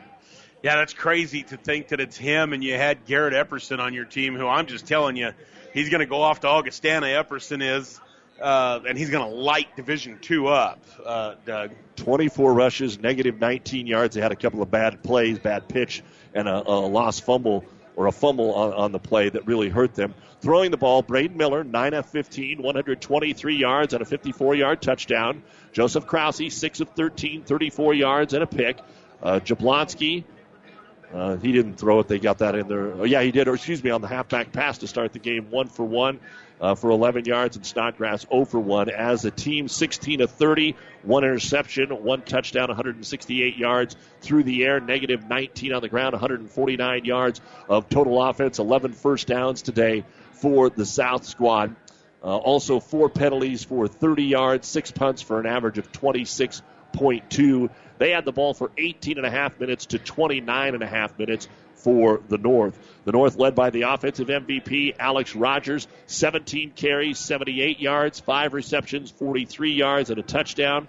Cooper Jewett, six carries, 50 yards, two touchdowns. Trenton Harbor of Gothenburg, four carries, 44 yards, and a touchdown. He had another touchdown wiped out on a penalty. Rhett Jordan, four carries, 24 yards. Sid DeMeo, one carry, six yards. Mason Heemstra, one carry, negative two yards. Carter Terry, two carries, negative 14. 35 rushing attempts, 186 yards rushing. Throwing the ball, Sid DeMeo, 6 of 8, 28 yards. Carter Terry, 13 out of 20, 152 yards and two touchdowns. 19 out of 28 for 180 yards throwing, 186 on the ground. That's 366 yards of offense, 20 first downs in the ball game today. 13 penalties for 90 yards, four punts that averaged about 38 yards there for Lane Edis. They were 7 of 12 on third down in the football game here this afternoon. Yeah, and that's that piece where you had uh, Rogers um, being able to do that. That's where this game was won, Doug. 32 to 10 ends up being the final score here. Uh, the South got uh, things going on a five yard run by Cooper Jewett. It was a bobbled snap punt that they kicked into the wind that went zero yards. So they have an 11 yard drive. 3:06 to go in the first quarter. The North is up six to nothing. Then Trenton Harbor breaks a 33 yard touchdown run for Gothenburg with 6:21 to go in the second quarter. The extra point kick was wide left, made it 12 to nothing, capping off a four play 80 yard drive. Then Bailey Darnell hauls in a 54 yard touchdown pass from Kearney's Braden Miller, and that makes it 12 to 7 after Kearney's Gabe Hines adds the extra point with 4.22 to go in the second. And right before halftime, it was Carter Terry hitting Shane Daly Jr. on a 14 yard touchdown pass. He just made a great move. The defensive back fell down. It's like playing man to man defense in basketball, and you just break the ankles. The extra point run was no good, so it was 18 7 at the half. The North got the ball to start the third quarter, marched it all the way down to the one. Then you got that hold call that wiped out the touchdown, made it fourth and goal at the 11. They went for it. It didn't work out. The South then marched it down the field and hit a 37 yard field goal. And each team only had it that one time with 24 seconds remaining in the third quarter. But it cut it to 18 to 10, a one possession game. But the South really never moved the ball at all in the fourth quarter. Alex Rogers, a 12 yard touchdown reception from Carter Terry with 6.31 to go. Sid DeMeo made the kick 25 to 10. Then Cooper Jewett broke a 30 yarder with 55 seconds to go. DeMeo made another kick, and that ended the game at 32 to 10 in favor of the North. Our wrap brought to you by Buffalo County Farm Bureau. Everything you need covered, wrapped up in one great insurance agent, Buffalo County Farm Bureau in Kearney. Yeah, you really thought in that third quarter, Doug, where the North team goes holds the ball for the entire what seemed like the entire quarter, six, seven minutes, eight minutes, whatever it was, got no points. The South gets the ball and they return the favor to where there's just literally half a minute left in the quarter, and they did score. Just a field goal, but they did score. It actually felt at that time, okay, here we go. This is going to be uh, an interesting fourth quarter and how this goes, and it just never really materialized. That's going to wrap things up here for the 2019 Shrine Bowl. Larry, final thoughts? Yeah, I, I thought it was another great game. Uh, can't wait to do it again next year. And football's completely done. Now we're counting down the days. We're inside of 100 days, I think, aren't we? It's, it's, it's scary. Oh, it's scary. nuts, yes. Don't forget, two weeks from today, it is the Sertoma eight man All Star High School football game for you from Hastings at 6 o'clock here on Power 99. And coming up tonight on 1230 AM KHAS, it's raining in Oklahoma City, so we don't know when the Nebraska game will start uh, with Oklahoma State tonight. They are still. Uh, working through some rain up there, which also is affecting what's going on at the uh, Women's College World Series. But uh, Harvard and uh, UConn uh, were uh, bat- battling, and uh, they are resuming. And UConn has put up seven in the second. They lead Harvard seven to nothing. Baylor leads Omaha four to one in the bottom of the third, and uh, Creighton is still leading Oregon State in an elimination game three to one in the bottom of the fifth. For our producer engineer Stacy Johns and Larry Baker, I'm Doug Duda. You've been listening to the New West Sports Medicine and Orthopedic Surgery post game show. No matter what is on your schedule, they can take care of you. Certified and fellowship trained physicians providing a superior standard of care with no referral necessary. The North 32, the South 10. I'm Doug Duda. Thanks for joining us. Enjoy your summer on this 1st of June. Thanks for joining us from UNK's Foster Field. The proceeding has been a Platte River Radio Classic Hits Power 99 sports production brought to you by Platte River Preps. To download this podcast or any of our podcasts, visit PlatteRiverPreps.com.